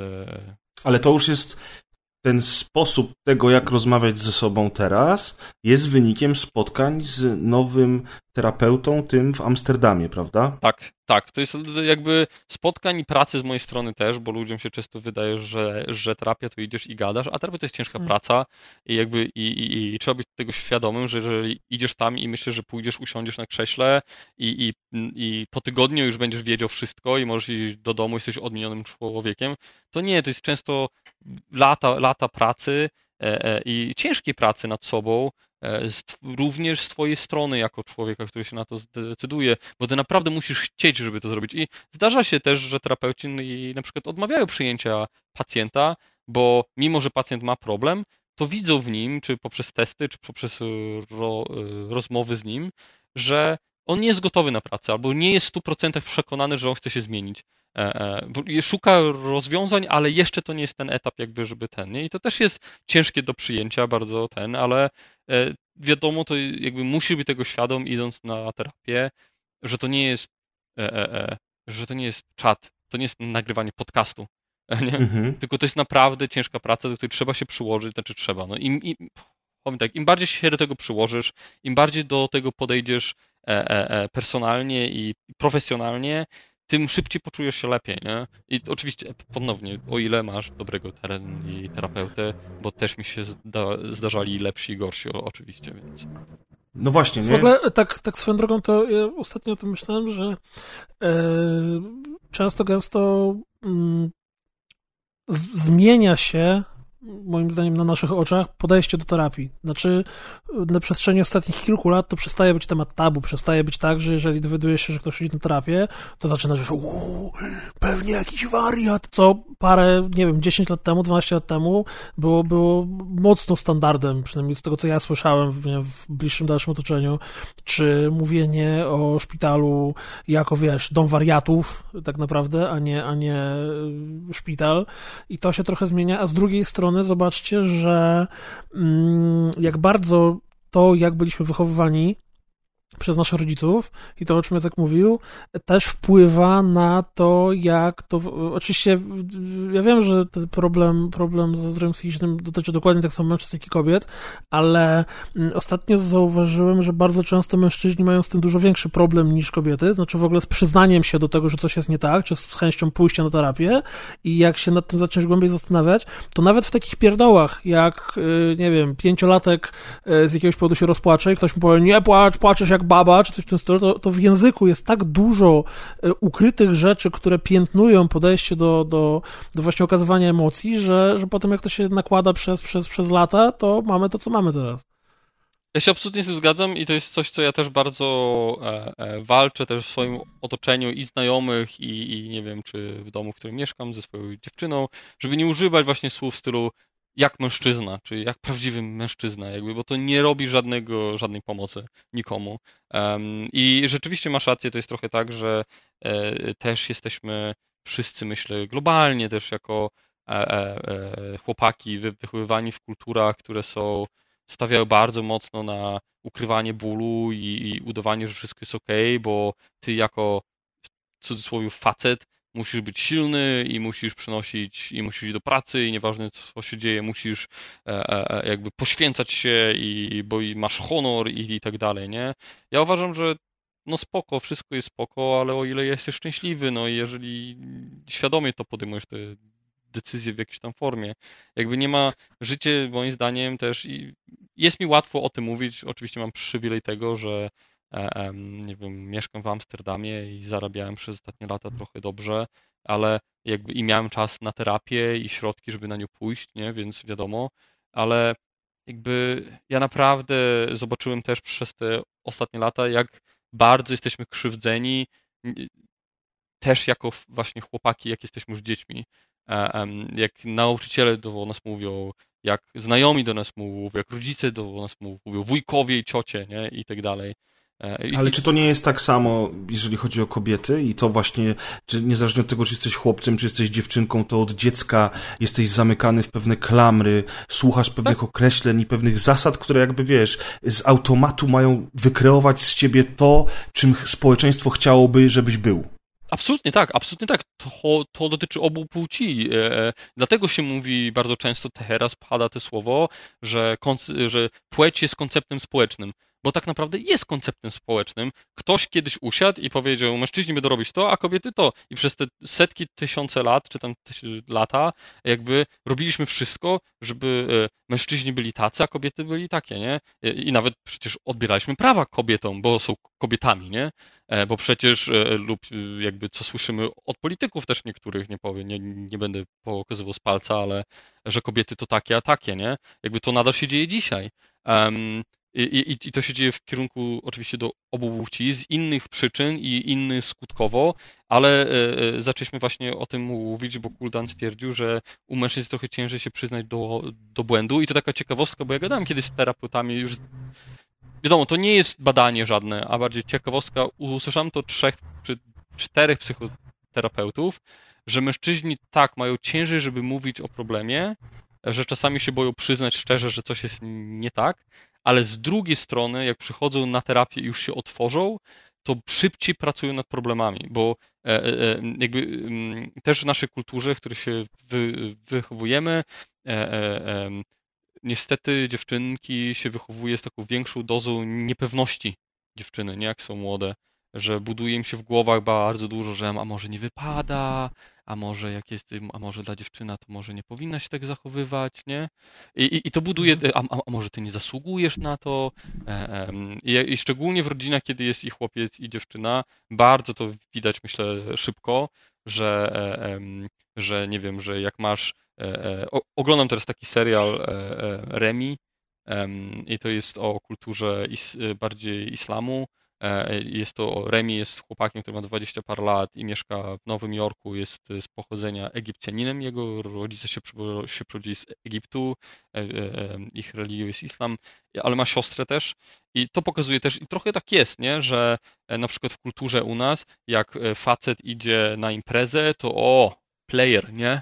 Idzie na imprezę, jak mm. dziewczyna idzie na, e, na imprezę, to już nie mówisz o niej, bo już teraz pewnie się zmienia, nie? Regularnie, coraz częściej, ale ja pamiętam jak ja byłem młodszy, czy tam miałem 18 lat, czy 16, jak facet wracał z numerem telefonu dziewczyny, czy tam chłopak, to wow, super. Sukces. Sukces, nie? Ale jak dziewczyna wracała z numerem jej, jej telefonu, to coś ciebie będzie, nie? Coś ciebie wyrośnie. Nie? Co, ja czytałem, czytałem kiedyś taką książkę, nie pamiętam dokładnego tytułu, ale sens był taki, to były biografie y, kobiet, które zmieniły świat. Wiesz, tam, nie, Margaret Thatcher i tak dalej. To, to wynikało z tej biografii, z tych zestawu biografii właściwie, że każda z tych pań była, jak to się ładnie mówi, córeczką tatusia. Czyli właściwie zupełnie było odwrotność tego, o czym ty mówisz. Nie było właśnie wkładania w rolę, że tobie nie wolno, ty nie możesz, to, to nie, było dokładnie odwrotnie. Mówię, że ty jesteś, wiesz, the best of the best i tak naprawdę doprowadziło to, że potem ta kobieta osiągnęła niesamowity sukces. Tak, i też jeszcze taka cie, y, ciekawostka na temat, i to wiesz, też nam, ja nie lubię takich ro, y, rozmów trzech facetów siada i gada o kobietach, mm. no tak. o tym, jak je się wychowuje i tak dalej. E, chyba Kuldan ma największe mhm. doświadczenie, bo ma córki, e, tak, ale... Jedną, jedną, jedną. Tak, przepraszam, jedną, ale e, jakby um, czytałem kiedyś taki ciekawy właśnie raport o tym, że przez wiele lat był taki mit, że kobiety mają większy próg bólu, nie, że mogą przyjąć więcej bólu niż mężczyźni, E, e, e, jakby było poród i było tam teorii tyle, że o mój Boże, nie? A później się okazało, że to główna prawda jest tak samo, po prostu kobiety są wy, wychowywane tak, że powinny znosić więcej bólu, więc, ba, więc bały się przyznać lekarzom do tego, że ich coś boli. bo były wychowywane tak, że kobieta musi przyjąć ból, nie może mówić właśnie, że musi być cicho, cichosza, bo wiesz, bo musi po prostu znosić w milczeniu swoje cierpienie ma się zająć domem. I jakby i okazało się w tym, y, ten, że nie ma żadnego wyższego czy mniejszego progu bólu, nie ma absolutnie żadnej różnicy pomiędzy kobietami i mężczyznami pod tym względem, e, e, e, tylko po prostu kulturowo zostaliśmy tak wychowani, nie? że zaczęliśmy w jakimś stopniu w to wierzyć, w taki mit. E, e, I takich mnóstwo jest takich rzeczy. Ja ostatnio przeczytałem kilka ciekawych książek na temat właśnie, czy właśnie dzisiaj kończyłem czytać książkę o tym, jak zaczęła się wojna przeciwko na, e, narkotykom globalna. E, e, chwilę wcześniej przeczytałem, w zeszłym roku przeczytałem fa, fantastyczną książkę Jak nie być chłopcem. Ona chyba nie jest przetłumaczona na polskie, jest fantastyczna, ktoś znajdzie How Not to Be a Boy.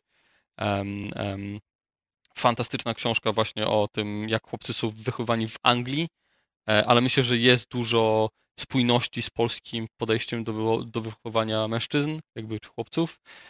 I widać coraz, ja coraz więcej dostrzegam takich zachowawczych po prostu e, e, e, wychowań właśnie płciowych, czy to nawet nie płciowych, ale kulturowych, że wmawia się dzieciakom bardzo często, że muszą się zachować w konkretny sposób, bo jest jakiś abstrakcyjny powód za tym, nie? Bo jesteś chłopcem, albo bo jesteś z Polski, albo bo jesteś z małego miasta. I później może to pomóc, jasne, ja nie mówię, że to jest złe, bo to też jest jakby indywidualnością, nie, narodową, e, jakby tożsamością, ale no jednak część z tych zachowań no jest niepotrzebna i bardziej szkodzi niż naprawia, nie, i musimy się nauczyć, myślę, jako nie tylko, może nie generacja, ale musimy się nauczyć jako e, e, po prostu społeczność, że nie wszystko, co zostało nam nauczone i wpojone, jest wyryte w kamieniu, nie? że ty A. odpowiadasz za to, jak się zachowujesz i jeżeli tobie się nie podoba, że ty się zachowujesz w konkretny sposób, to nie ma to znaczenia, że to jest y, kulturowo odpowiednie dla twojej płci czy dla twojego regionu i to po prostu zmień to, po prostu walcz o to, żeby taki nie być, no. Szczególnie e, e. w każdym względzie, bo, bo ja to ostatnio widzę, e, edukacja jest niesamowicie istotna i ważna. I nie chodzi, chodzi mi o szkołę, tylko chodzi mi o to, co ludzie potem sobie wkładają do głów.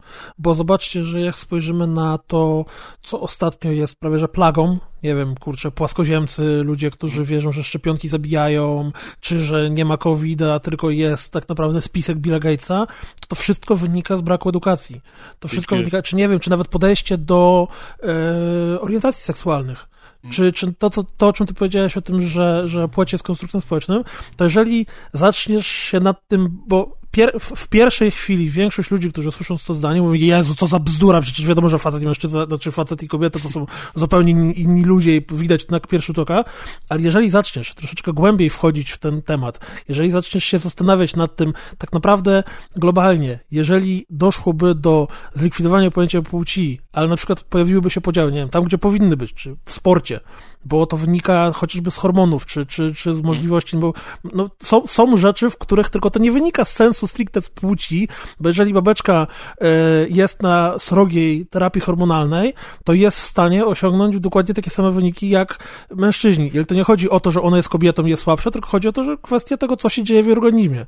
Więc może faktycznie w sporcie nie powinno być podziału na y, męskie i żeńskie dyscypliny, czy, czy nie wiem, sportsmenki i sportsmenów, tylko może podejść do tego w zupełnie inny sposób.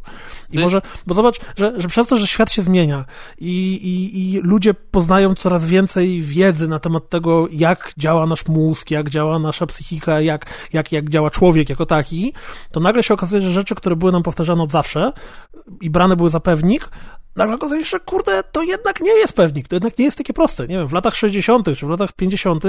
najlepszym lekarstwem na astmę było palenie papierosów. Tak. Bo palenie papierosów rozszerzał skrzela, więc jest zajebiste. Poszliśmy kilka lat do przodu i co się okazało? Nie, jak masz astmę i palisz papierosy, to się zabijasz bardzo intensywnie. I, i dokładnie tak samo jest z właśnie takimi rzeczami jak podejście do płci, czy do orientacji, czy, czy do wielu innych rzeczy, że, że, że świat idzie do przodu, poznajemy nas jako człowieka coraz bardziej i nagle te rzeczy, które kiedyś nie wiem, jakby ktoś to, to zdanie że płeć jest konstruktem społecznym, powiedział 20 czy 30 lat temu, to zostałby wyśmiany przez wszystkich. Teraz można zacząć o tym dyskutować, można pokazywać, że może jednak to nie jest tak, jak zawsze ci się wydawało. Tak, ja myślę, y, y, widziałem wczoraj bardzo fajny wywiad z Neilem deGrasse Tysonem, którego bardzo lubię i on mówił tak właśnie, zapytano się go o różnicę pomiędzy nauką a wiarą e, e, i myślę, że teraz nie ma jakby zbytnio to sensu, ale zaraz wyjaśnię o co mi chodzi.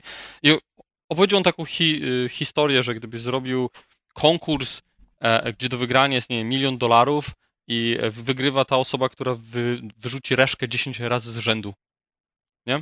To jeżeli e, e, wy, przejdzie ileś tam ludzi, ludzie przegrają i tak dalej, jedna osoba w końcu wygra, nie? I wygra tą, rzuci tą reszkę 10 razy, jest z nią wywiad i prawdopodobnie, jeżeli ta osoba będzie religijna, to powie ci, że tak, modliłem się, e, e, e, wiedziałem, że to będzie mój dzień i że Bóg jest po mojej stronie, Bóg istnieje, nie? Ale jak spojrzysz na innych religijnych ludzi, którzy wzięli udział w tym konkursie, oni też pewnie się o to samo modlili, a nie wygrali, nie?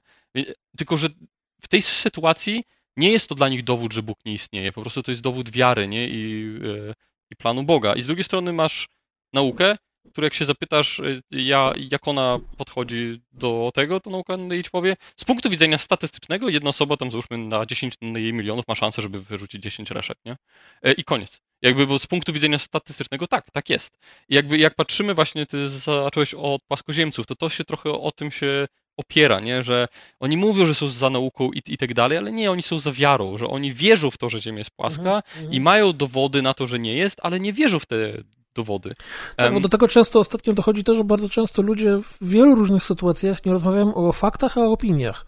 I bardzo tak. często jest tak, że jeżeli opinia jest powtarzana wielokrotnie często albo przez wielokrotnie dużą ilość ludzi, to nagle staje się faktem. Nie, ona nie tak. jest faktem, to jest twoja opinia. I... Możesz uważać, że Ziemia jest płaska, ale fakty są trochę inne. I też jeszcze to się odnosi do tego, co mówiłeś, że w latach 60. i papierosy, że rozróżniają skrzela, nie? I że pomagają na mhm. astmę, bo to jest prawda, tak uważano, to właśnie bardzo często też ludzie, którzy Y, uważają, że to jest naukowe spojrzenie, że nauka się zmienia i tak dalej.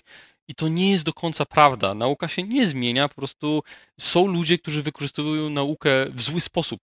Na przykład, jak pomyślisz sobie tak naprawdę o tym szczerze, i, i tak właśnie czytam książkę o, e, o, o narkotykach, jak zaczęła się wojna z narkotykami. Ta wojna z narkotykami się zaczęła tak naprawdę przed pierwszą wojną światową w Stanach. Nie? Już zaczęto wtedy, e, e, Harry Aslinger zaczął budować pierwsze przepisy i tak dalej, że trzeba narkomanów i ludzi uzależnionych od czegokolwiek, czy nawet spożywających narkotyki pakować do więzień i izolować ich i, i tak dalej on też się powoływał na badania naukowe, ale jakie badania naukowe mogły być w tamtych latach tak naprawdę, nie? I jakby, i spojrzysz na to z tak naprawdę z perspektywy takiej, że jego badania na, naukowe, które on zeznawał przed Senatem w Stanach, e, e, to on mówił, że przeprowadził on badanie naukowe, że e, jak Azjaci sprowadzają opium do Stanów, to po to, żeby kontrolować umysły białych Amerykanów i żeby oni w następnych wyborach zagłosowali na komunizm. To było jego badanie naukowe. Nie? I później jakby ludzie zaczęli nie, nie patrzeć nawet na, na, na, na, te badania w cudzysłowie naukowe, tylko zaczęto patrzeć na, na to, co on mówił, nie? czyli że E, e, że narkomani są źli i że przez to, że miał jakiś status, bo był w FBI i że miał podobno jakieś badania, które to potwierdzały, to znaczy, że musimy w to wierzyć w jakiś sposób. Nie? I tak samo jak spojrzymy teraz właśnie, e, miałem no taką debatę na Twitterze jakiś czas temu o właśnie o orientacji seksualnej, nie? Że, że mamy setki badań, czy nawet tysiące badań o tym, że orientacja seksualna jest niezależna od nas, rodzimy się z tym, to y, nie ma w tym nic złego, nie ma w tym nic dziwnego, jest to spektrum od y, A do Z, możesz mieć różne e, e, i, możesz, i, i, każdy z nas ląduje gdzie indziej na tym spektrum. Są to badania, jest to napisane, udowodnione i masz debatę z kimś, kto ci wy, no wrzuca tak, ale jest takie, jest, taka, jest takie badanie z tego i z tego roku, nie, nie będę przytaczał dokładnie dat, ani e, e, kto to dokładnie był, bo nie pamiętam, ale który stwierdził, e, że to tylko dwie płcie. I że ja. Tak, i tego się będę trzymał, tak. bo to jest potwierdzenie mojej tak, tezy. Ale wiesz, ale, ale wiesz, ja tylko dodam jeszcze jedną rzecz, że ja znalazłem to badanie, że ja przegrzebałem in, in, internet, było ciężko je znaleźć, ale znalazłem to badanie i to było badanie w, w cudzysłowie mocno, bo to było badanie tego samego człowieka, który właśnie udowodnił, że palenie jest złe i to było super, że to udowodnił i opublikował. I on też zrobił badanie w stylu że przeglądał ogłoszenia prasy i budował na tym swoje hipotezy i napisał badanie o tym, że, że, że są tylko dwie płcie przeglądając jakąś tam prasę i, i tak dalej, więc nie robił żadnych badań.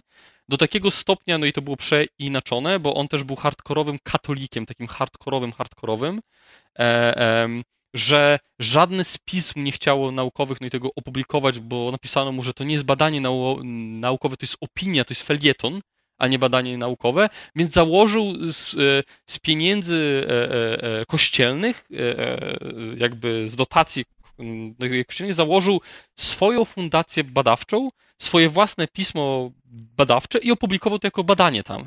Jakby i wow, to jest system. Tak, i to jest właśnie jakby badanie, które jest wykorzystywane do dzisiaj w argumentacjach, że, że, że, że są tylko dwie orientacje seksualne, a, a reszta to dewiacje i niestabilność, jakaś tam dysformacja mózgowa. Poczekaj, Jacek, płcie czy o, orientacje seksualne? przepraszam, e, e, bo kilku, jak, okay, się zamotam to, sam. To, to jest ważne. Tak. No tak, no w, w ogóle to, to też nie, nieprzypadkowo tutaj tak zahaczamy o te tematy dzisiaj, ale generalnie rzecz biorąc to y, po tym, co dzisiaj tutaj sobie mówiliśmy, to widzimy właśnie, że raz te badania, o których wspominacie, bardzo często nie będące w ogóle badaniami naukowymi, tylko poparciem swojej tezy na siłę, chociażby nie wiadomo co. Stąd e, założenie własnej fundacji, czy też wydawnictwa, które pozuje jako naukowe, plus to, czym jesteśmy od dziecka y, karmieni przez naszych rodziców, czy, czy przez nasze społeczeństwo, karmieni czy uczeni tego wszystkiego jesteśmy, tak jak powiedzieliśmy dzisiaj, że dziewczynce nie przystoi to czy tamto, a chłopcu nie przystoi to czy tamto. I potem mamy właśnie masę sfrustrowanych dorosłych facetów, którzy od dziecka byli uczeni tego, że nie mają okazywać słabości, emocji, muszą być silni, muszą e, muszą być tą głową rodziny przysłowiową, no i, e, i z tego powodu bardzo często rodzi się wiele problemów, bo ci ludzie właśnie zamknięci, tak jak dzisiaj mówiliśmy, bojący się przyznać do tego, że mają problem, czy po prostu nie wiedzący, do kogo z tym problemem się w ogóle zgłosić, żyją we frustracji i ta frustracja bardzo często kończy się źle nie tylko dla nich, ale też dla osób z ich najbliższego otoczenia. No a dziś Ogólnie w Polsce mamy bardzo głośny temat LGBT, który, który w mediach e, jest teraz tematem numer jeden już któryś tydzień z kolei, a, a już od wielu, wielu miesięcy ten problem narastał i a, znaczy problem tutaj w cudzysłowie, w sensie, że jest to problem medialny, żebyśmy się dobrze zrozumieli. I generalnie rzecz biorąc, właśnie obserwujemy teraz znowu wszystko to, co, o czym tak naprawdę dzisiaj y, powiedzieliśmy, obserwujemy na jednym obrazku, czyli, czyli to, jak młodym ludziom mówi się, jak mają żyć, kim mają być. Ten brak pomocy, brak wsparcia i przede wszystkim brak zrozumienia. Brak zrozumienia, moim zdaniem, jest tutaj najważniejszy, kluczowy po prostu, jeżeli chodzi o społeczeństwo polskie jako całość. E, I takie, a nie inne obrazki oglądamy teraz e, w telewizji. I ja wam powiem szczerze, że jestem przerażony. I tak naprawdę nie wiem nawet jak, o, o, jak bym chciał zacząć y, ten taki nasz ostatni wątek dzisiejszego nagrania, co powiedzieć w ogóle, żeby, żeby zacząć. I nie wiem to tak ja, naprawdę, ja co, powiem, co powiedzieć. Ja ci powiem jedną rzecz. Kiedyś Kaja z Nerdów Nocą nagrała taki odcinek swojego podcastu, który miał bardzo ładny tytuł, y, który właściwie potem przełożył się na treść tego podcastu, czyli jak nie być bucem w internecie. Generalnie myślę, że dużo ludzi teraz powinno się zastanawiać, jak nie być chujem w życiu. Bo chyba to jest problem, że w momencie, w którym tracisz empatię do innych ludzi, to zaczynasz bardzo łatwo ich szufladkować i bardzo łatwo zaczynasz żyć nienawiścią do kogoś za coś tam. Wiesz co, ja mi się wydaje też, że to jest bardzo mocno połączone jakby... Ja nie chcę już powiedzieć, że kulturowo czy religijnie, ale jakby jest dużo, mamy taki jakby cywilizacyjnie jakby jako całość świata, mamy kompleks wybawcy, nie? Że jak najeżdżamy Amerykę i zabijamy rdzenną populację, to wybawiamy ich z pogaństwa, nie? Tak naprawdę, nie? Mamy takie podejście bardzo często.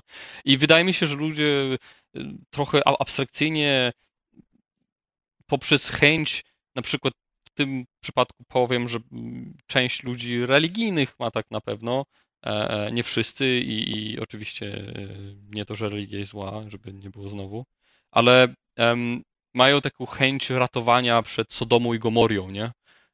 I że jak. I, i z jednej strony ludzie nie chcą mówić innym, jak mają żyć, ale z drugiej strony też musimy być świadomi, że jak jesteś osobą re, religijną i czytasz w pismach i ksiądz ci mówi, że jeżeli to się wydarzy, to i to, no i to będzie koniec świata, to nie chcesz, żeby był koniec świata, nie? Więc będziesz stał na ulicy i będziesz blokował wszystkie ludzi, wszystkich ludzi, którzy są inni od ciebie, bo przecież jak oni przejdą, to ulicy to będzie koniec świata i wszyscy umrzemy, nie? A nikt nie chce umrzeć. E, e, więc jakby E, to, to są jakby dla mnie zawsze taka walka z dwóch stron, bo, bo mówimy o empatii i zrozumieniu. Ja myślę, że tak, że bardzo wielu ludziom brakuje zrozumienia e, e, ludzi wspierających czy ludzi ze spektrum LGBT. Ale mi się wydaje, że też jakby za, czasami nawet my się nie zatrzymujemy, żeby zapytać, ok, to co tak naprawdę jest w ich głowach. I oczywiście jest dużo nienawiści bardzo często i zawistności, ale ta nienawiść wywodzi się właśnie z takiego absurdalnego, moim zdaniem, e, instynktu przetrwania, który jest absurdalnie, absolutnie zbędny w sytuacji, w której jesteśmy.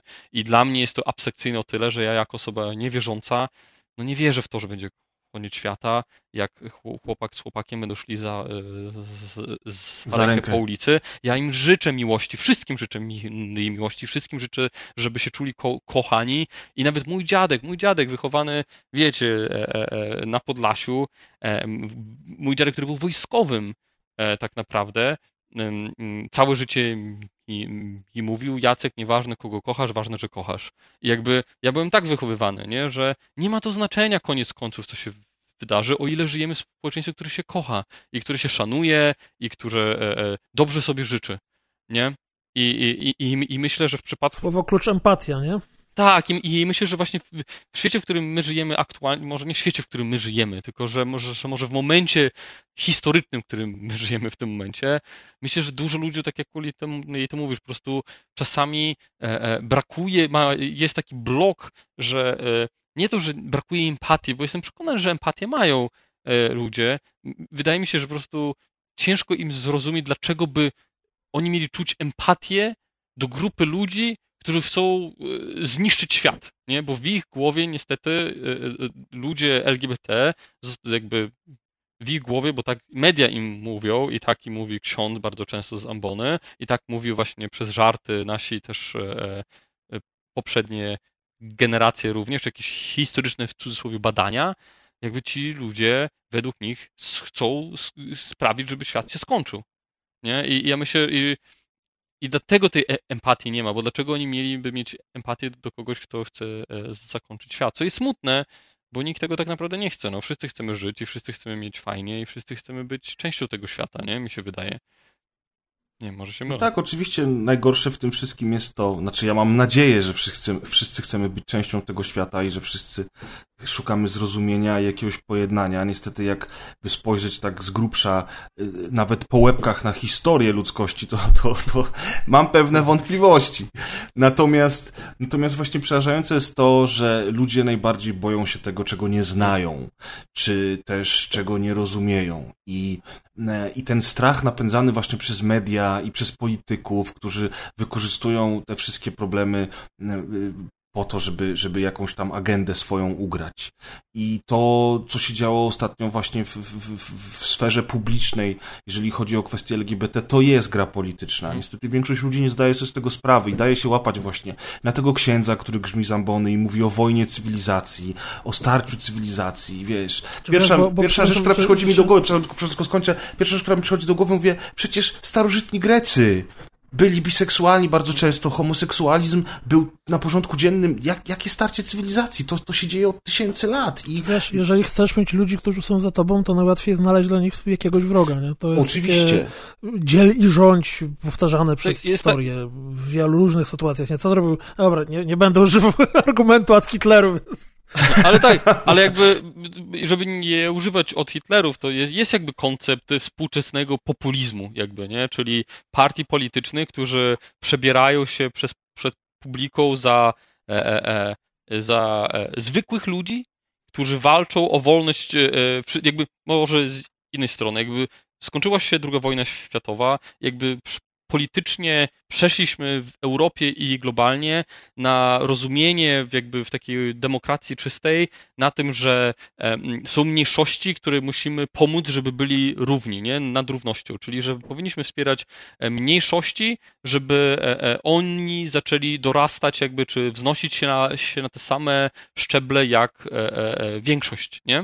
I to był cel bardzo dużo przez wiele, wiele lat, w wielu miejscach, wielu rządów, nie? Żeby ludziom biednym i pomagać miastom, właśnie samotnym matkom, chorym imigrantom. ludziom, imigrantom, jakby nie, i nagle właśnie współczesny populizm się pojawia w, w sytuacji, właśnie wchodzi tutaj, gdzie pojawiają się partie polityczne, które twierdzą, że ludzie, którzy dokonali tych zmian, to są zdrajcy narodu, oni są prawdziwymi wybrańcami zwykłego człowieka i, i tak naprawdę i te i ten współczesny populizm, który widzimy w wielu miejscach, bo są Węgry, e, e, e, Polska, jest y, Wielka Brytania, Stany Zjednoczone, Niemcy, Niemcy Włochy, Australia, Francja powoli, to jakby te partie zaczynają zamiast wspierać mniejszości, zaczynają wspierać większość. Dlatego jak na przykład billboardy, które się pojawiły e, w miastach, to ludzie mają coraz więcej odwagi, żeby wrzucać milcząca większość. Jakby, nie? Na przykład tam jest na, na tych plakatach w Białymstoku. Jakby jak spojrzymy teraz właśnie w internet i zobaczymy ludzie, którzy najgłośniej się wypowiadają, jakby anty-LGBT, czy jakby, nie, nie wiem, czy rasistowskie teksty za granicą również i tak dalej, to są ludzie, którzy są z tej większości, to są biali, wykształceni bardzo często, e, często też nie, ale jakby katolicy, mężczyźni bardzo często, to są ludzie, którzy nie, jakby, którzy jakby boją się, że stracą status quo, nie? Jakby i zaczynają bronić tego statusu quo jakby rękami i nogami, bo oczywiście jeżeli każda mniejszość ma zablokowany dostęp do wszystkiego, E, e, no to ty masz no i na przykład jako biały mężczyzna katolik, masz, nie wiem, 10 szans w swoim życiu, żeby osiągnąć sukces, ale jak wszyscy będą mieli wyrównane szanse, to tych szans już będziesz, nie będziesz miał 10, będziesz miał 5, bo 5 pozostałych pójdzie dla mniejszości. I jakby ja mi się wydaje, że stąd wychodzi się ten strach, że jakby kompletnie absurdalny strach, że jakby, że ta większość, czyli e, e, e, też no, nasza cała trójka jest w większości tak naprawdę, straci dostęp do czegoś, a to nie jest prawda, bo wszyscy dobrze wiemy, że nikt nie jest wolny, dopóki wszyscy nie jesteśmy wolni. Um, to, co ty mówisz, y, jest, bardzo mnie przekonuje i ma bardzo dużo sensu, teraz jak sobie o tym myślę, to, to, to, to, to wydaje się być to oczywista oczywistość, tylko jakoś nie chce mi się wierzyć w to, że ci wszyscy ludzie, którzy tak bardzo boją się tych zmian, czy tak panicznie walczą z tym, czego nie znają, przeprowadzili taką samą analizę, jaką ty przeprowadziłeś teraz. Czy oni zdają sobie sprawę z tego, że w dłuższej mierze te szanse, których mają teraz 10, y, skrócą się o połowę? Czy oni my planują dalekosiężnie i myślą sobie, że za 10 lat ich dzieci będą miały większy problem ze znalezieniem pracy, ponieważ obcokrajowcy, którzy przyjeżdżają w tej chwili do Polski, na przykład do Polski, za 10 lat też będą o tą pracę się ubiegać. No tak. Czy to jest na pewno, czy to jest takie, takie głębokie myślenie, czy to jest raczej nadal ten strach przed nieznanym i niechęć do czegokolwiek, co nie jest tym, co ja dobrze znam i rozumiem? Ja myślę, po prostu. że to są ja myślę, że to są dwie rzeczy naraz, nie? No bo jednak jakby co było argumentem, e, żeby blokować imigrantów, że będą zabierać nasze pieniądze i nasze prace, nie? E, mhm. E, a, co by, a co jest argumentem przeciwko LGBT, że będą gorszyć nasze dzieci? Jakby nie, że tak. właśnie oni się boją o przyszłość dzieci jakby w jakiś sposób abstrakcyjny, że te dzieci zostaną im zabrane życie, które oni im, pla im planują, nie? Więc jakby to jest bardzo częsty argument e, e, e, ludzi przeciwko równościom, że właśnie, że dzieci, że, że będą zabrane pracę, czy ed edukacja będzie inna i, i tak dalej, nie? Um, i niestety, jakby i tak, i też strach właśnie przed tym, co jest, nie? I, e, e, e, i myślę, że to jest bardzo ciekawe, bo jakby, e, może nie bardzo ciekawe, ale jest w tym dużo prawdy, że ludzie się boją tego, co jest nieznane. Im bardziej e, jakby mm, im jakby to pokażesz i wyjaśnisz, tym jest łatwiej. Tylko, że dzisiaj, w dzisiejszym temacie i w dzisiejszych debatach ludzie nie chcą rozmawiać. Ludzie chcą tak. krzyczeć. Ja tak, zobacz, do tego dochodzi jeszcze to, że żyjemy trochę z wielu powodów w takiej cywilizacji yy, nagłówkowej. Ludzie mm, tak. bardzo często komentują artykuł, nawet nie wchodząc w, w, treść, już nawet nie mówię o czytaniu, tylko w ogóle bez kliknięcia już ma opinię na ten temat. E, media bardzo mocno z tego żyją. Media żyją z tego, że są mm, opiniotwórcze, gdzie tak naprawdę przedstawiają opinie takie, jakie chcą przedstawiać, a nie opinie poparte często jakimiś prawdami, czy jakimś, jakąś wiedzą, czy, czy, czy, czy rozszerzeniem tego. Jest taki film na YouTubie, który pokazuje, mm, jak wyglądał Marsz Równości w Białymstoku w 2019 roku i to jest film, który jest absolutnie rozrywający serce dla mnie, bo tam masz masę ludzi, którzy po prostu kipią nienawiścią.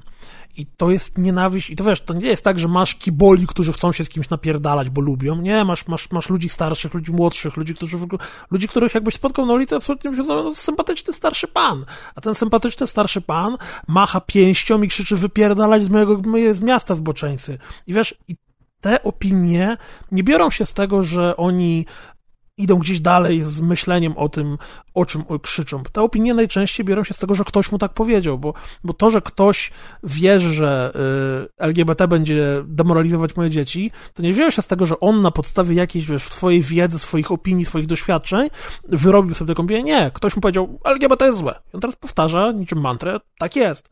A nagle jakby się okazało, że jego sąsiad jest, jest homoseksualistą, czy y, opiekunka jego dzieci w przedszkole jest, jest LGBT, czy cokolwiek innego, to nagle on byłby w szoku, jak to? To to są normalni ludzie i to jest największy problem w tej sytuacji, że, że jest tworzony sztuczny podział, który absolutnie nie ma żadnego sensu i ten podział jest potem napędzany i powtarzany. Tak, y, jakby tu absolutnie się z Tobą zgadzam w 100%, że tak, tak, że to, to jest sztucznie napędzane przez nagłówki, przez nie, nie, nie mające nic sensu zwroty i hasełka, które są puste, które są bardzo często przekłamane i nie mają nic wspólnego z rzeczywistością. Um, i no chociażby, jest... chociażby to uczenie dzieci seksualizacji w szkołach, jeżeli ktoś poświęciłby więcej niż 30 sekund na ten temat, poczytałby o co chodziło, to, to nagle się okazuje, że w ogóle to w ogóle nie, nie jest to, że to wszystko zostało przekłamane, przekręcone, że ten głuchy telefon się zrobił taki, że na początku zupełnie inne hasło padło, a na końcu ludzie powtarzają zupełnie co innego. I wiecie, ta seksualizacja tych dzieci, o której się wspomina non-stop do dzisiaj, mi się w głowie nie mieści, bo wystarczy naprawdę spędzić 5 minut czasu, zrobić research albo zapytać kogokolwiek, żeby dowiedzieć się o co chodziło w tym wszystkim i że to wszystko, co, co do dzisiaj jest podawane w tych hasłach i hasełkach przez media, jest wyssane z palca.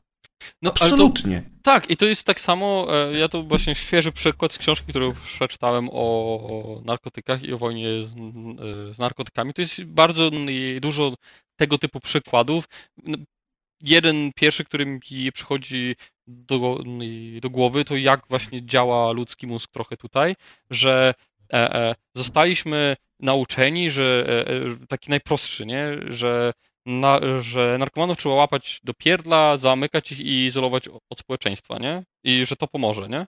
Mhm. Ale robimy to 100 lat. I to nie działa. Nic to nie pomogło. Jakby, jak pomyślisz o tym chwilę, no to rzeczywiście robimy to od 100 lat i to rzeczywiście nigdy nie przyniosło żadnych skutków. Dlaczego to, to robimy? Samo, czego ja nie pojmuję z e, pijanymi kierowcami, których co weekend zostaje zatrzymane, zabierane prawko, nie wiem, grzywny, nie grzywny, a ich dalej jest tyle samo, albo i więcej. No właśnie, więc skąd to się, więc jakby, jakby i jestem przekonany, że gdyby E, że ktoś by stwierdził, że alkohol trzeba całkowicie zbanować, nie? E, ale może jest jakieś inne rozwiązanie, tylko ktoś musi usiąść i przeczytać i pomyśleć.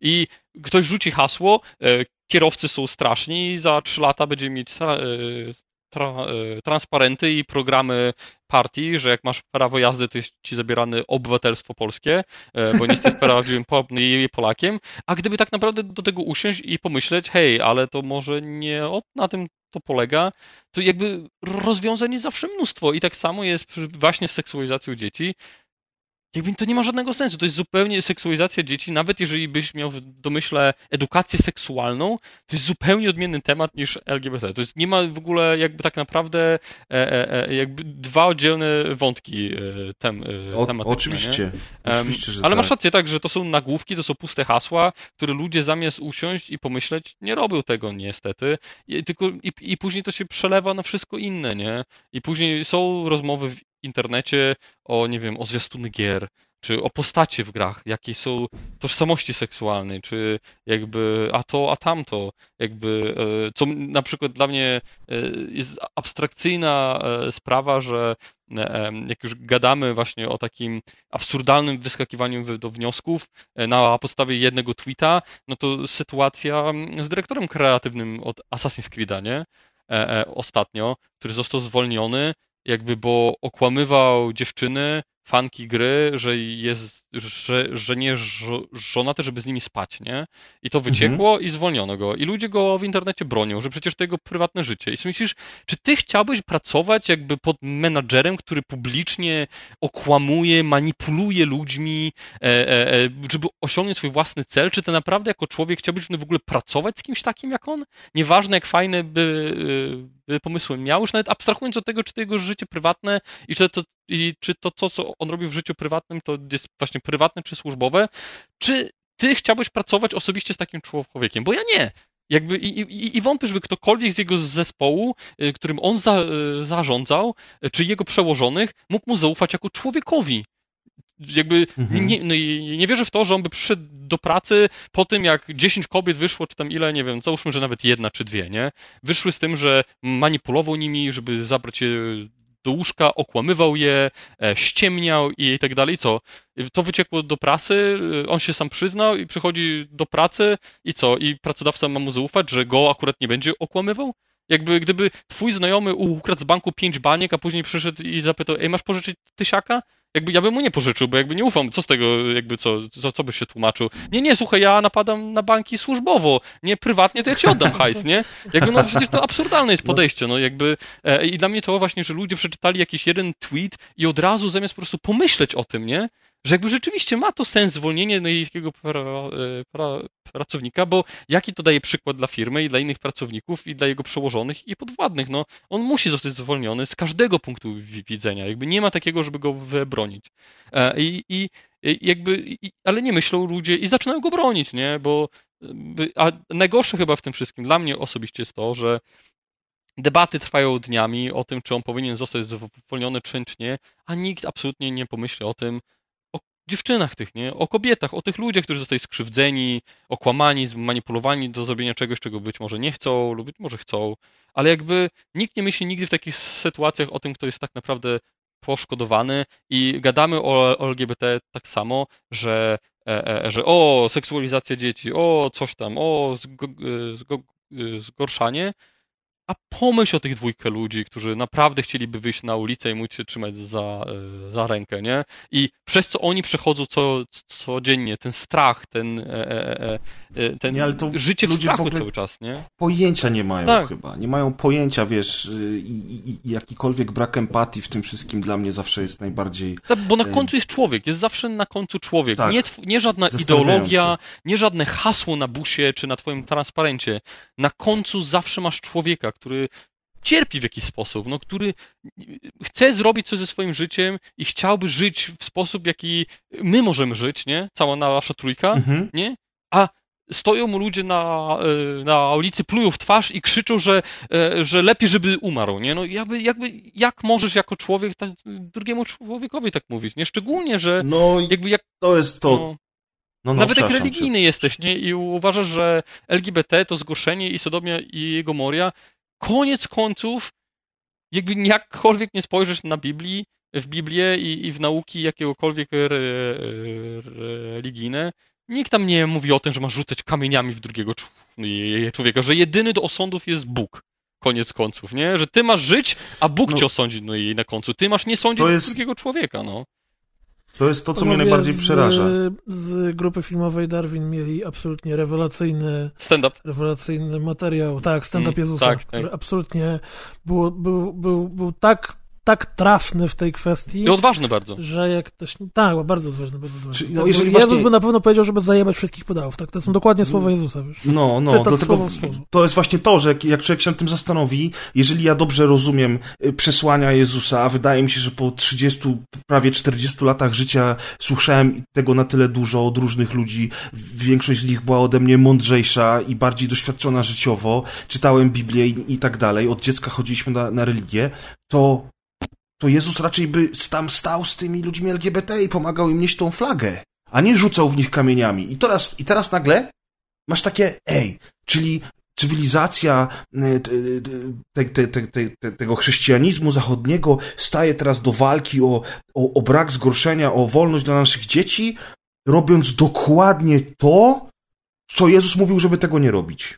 No ale właśnie z tego protestantyzm się trochę wykluł, nie? Że E, że jakby, że, że protestantyzm nie wierzy w Watykan. Wierzy w to samo, co wierzy e, e, jakby chrześcijanizm, ale nie wierzy, że Watykan jest pośrednikiem jakby Boga, nie? I później patrzymy na mhm. krucjaty i dokładnie o to samo szło, nie? Tylko, że na, że na tle religijnym. Jezus chciał pokoju, ale papież stwierdził w pewnym momencie setki lat temu, że dobra, po prostu pójdźmy i zabijmy wszystkich, nie? A tak. i jakby i again, tu nie chodzi o to, czy religia jest zła, czy nie, bo ja naprawdę wierzę w to, że każda religia u podstaw, jak spojrzysz, czy to islam, czy chrześcijanizm, czy judaizm, y, polega na E, e, e, budowaniu miłości, współpracy.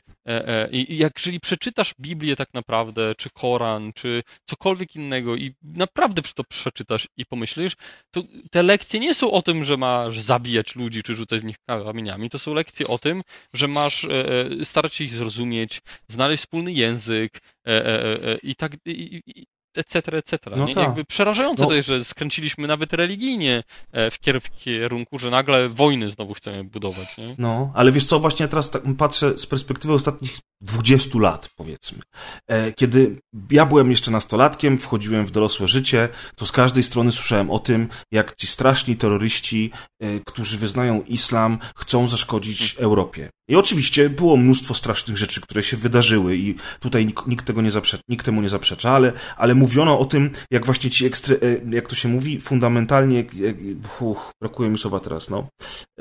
Wiecie o co mi chodzi, o takie fundamentaliści, takie ekstremum, które e, w bardzo agresywny sposób broni tej swojej religii, a tak naprawdę to, jeżeli chodzi o organizacje terrorystyczne, to ta religia zawsze tylko i wyłącznie była przykrywką, chodziło o wiele więcej spraw. Nie będziemy teraz tego e, już e, rozkopywać. Ale jak było, były te morderstwa w redakcji francuskiej gazety, która robiła skecze i różne, różne historyjki obrazkowe, które mogły obrazić tego czy tamtego wiernego, to wszyscy pokazywali palcami w Polsce i mówili mm, zobaczcie, tak się nie robi, to jest straszne, nie? A dzisiaj w Polsce ktoś powiesił na pomniku Jezusa e, flagę tęczową i Polacy wyszli na ulicę i mówią, jak ty śmiesz mojego Boga obrażać, w, ukamienujemy ciebie. Coś, coś ciekawego, co, co mm, tutaj bym połączył w pewien wątek. Pamiętam, jak ja z tobą, to było myślę, że kilka lat temu, mieliśmy bardzo mocną dyskusję, nie, nie, na, nie na antenie, tylko, tylko prywatnie, właśnie na temat islamu.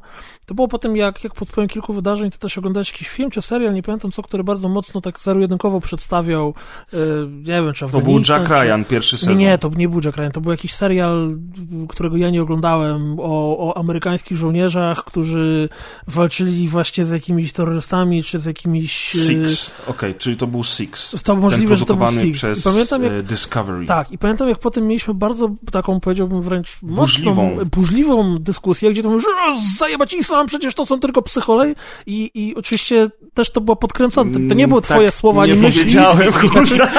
Teraz jesteśmy na antenie, wiesz o tym, nie? za ten podcast. Chodziło o to, chodziło o to, to że, był ostatni odcinek bardzo, bardzo intensywny głos na nie w stosunku do tego, co ten serial tutaj przedstawia. Tak, tylko, tylko tam, nie no, rozszerz... oczywiście, że tak. rozszerzony nie tylko na to, czego dotyczył ten serial, czyli właśnie jakiejś grupy terrorystycznej, a troszeczkę szerzej. I prowadziliśmy długą dyskusję o tym, że mówiłem, że nie, to może nie do końca jest tak, jak to tu widzisz, ale czemu o tym mówię? E, jakiś czas temu słyszałem o. Niestety nie jestem w stanie odnaleźć dokładnie, czego to dotyczyło, więc powiem tylko tak po łebkach, tak jak zapamiętałem. Mogę, jak ktoś będzie bardzo ciekawy, potem to szukać. Generalnie chodziło o to, że facet opowiadał o swoim ojcu, który na przestrzeni lat zmienił poglądy na skrajnie prawicowe. I jak on zaczął doszukiwać się, skąd to się wzięło, to okazało się, że on ze względu na zmianę pracy coś tam bardzo dużo czasu spędzał w aucie a jeżdżąc bardzo dużo autem, słuchał jakiegoś radia, które było czymś na zasadzie właśnie talk show, podcastów, czegokolwiek innego, prowadzonego przez jakiegoś prawicowego dziennikarza. I ten gość, który tworzył ten materiał, pokazywał na tym przykładzie, że w momencie, w którym zaczynasz słuchać jakichś mediów, które są bardzo jednostronne, to nawet jeżeli na początku słuchasz ich na zasadzie takiej, że no co za bzdury wygadują i tak dalej, to raz na jakiś czas powiedzą tobie coś, z czym się zgadzasz i drugi raz powiedzą coś, z czym się zgadzasz i nagle się zdaje, że może skoro ja się zgadzam z tym i z tym, to może tamto to wcale nie jest taka straszna bzdura. I na przestrzeni długiego czasu, jeżeli to zostaje rozciągnięte, to nagle ty zaczynasz przejmować czyjeś opinie w ten czy w inny sposób. I trochę tak działają media, trochę to, co się dzieje teraz w Polsce, moim zdaniem jest wynikiem tego, jak wyglądają głównonurtowe media, bo to, to, to, że ktoś mówi, że LGBT będzie, mm, jak to, jak ktoś mówi, że co będą robić z dziećmi? Demoralizować dzieci? Nie, seksualizować. Seksualizować dzieci. To nie jest pogląd, który ktoś sobie wymyślił. To jest pogląd, który ktoś mu powiedział. I to jest największy problem, kiedy żyjemy w kraju, w którym do części ludzi dociera bardzo mocny, wyraźny sygnał. My możemy się śmiać na naszych grupach facebookowych, na rozmowach, że o, patrzcie, jaki znowu nagłówek w TVP, co oni odpowiadają, ale niestety, ale to jest nagłówek, który dla wielu ludzi trafia i którzy absolutnie uważają, że to jest prawda, że dokładnie tak jest, że trzeba z tym walczyć, że to, co ja dostaję z tych mediów jest przykładem. I najgorsze jest to, że to działa na każdego. Nie wiem, oczywiście nie, nie przeprowadzimy takiego eksperymentu, ale gdyby zamknąć nas w pokoju i przez trzy miesiące puszczać nam tylko i wyłącznie TVP, które podaję konkretnym przykładzie, bo teraz jest to coś, co widać na co dzień dla mnie. Ja, ja widzę, że sygnał, jaki, jaki te medie, medium, medie, me, media, wiem, w liczbie pojedynczej, ten, ta, ta telewizja o, wysyła przed siebie, to jednak on wpływa na opinię. Czy yy, kilka lat temu śmieliśmy się z e, moherowych beretów, z tych babć, które tam miały być moherowymi beretami. Znam osobiście panią, która z bardzo sympatycznej staruszki pod wpływem, nie wiem, pięciu, siedmiu lat ograniczenie jakichkolwiek wiadomości, które słuchała do Radia Maryja, stała się y, zionącą nienawiścią do innych paniom. Ja wiem, że to brzmi może troszeczkę wyolbrzymiam ten temat, ale wydaje mi się, że bardzo często pomijamy, jak ogromny wpływ media mają na nasz światopogląd.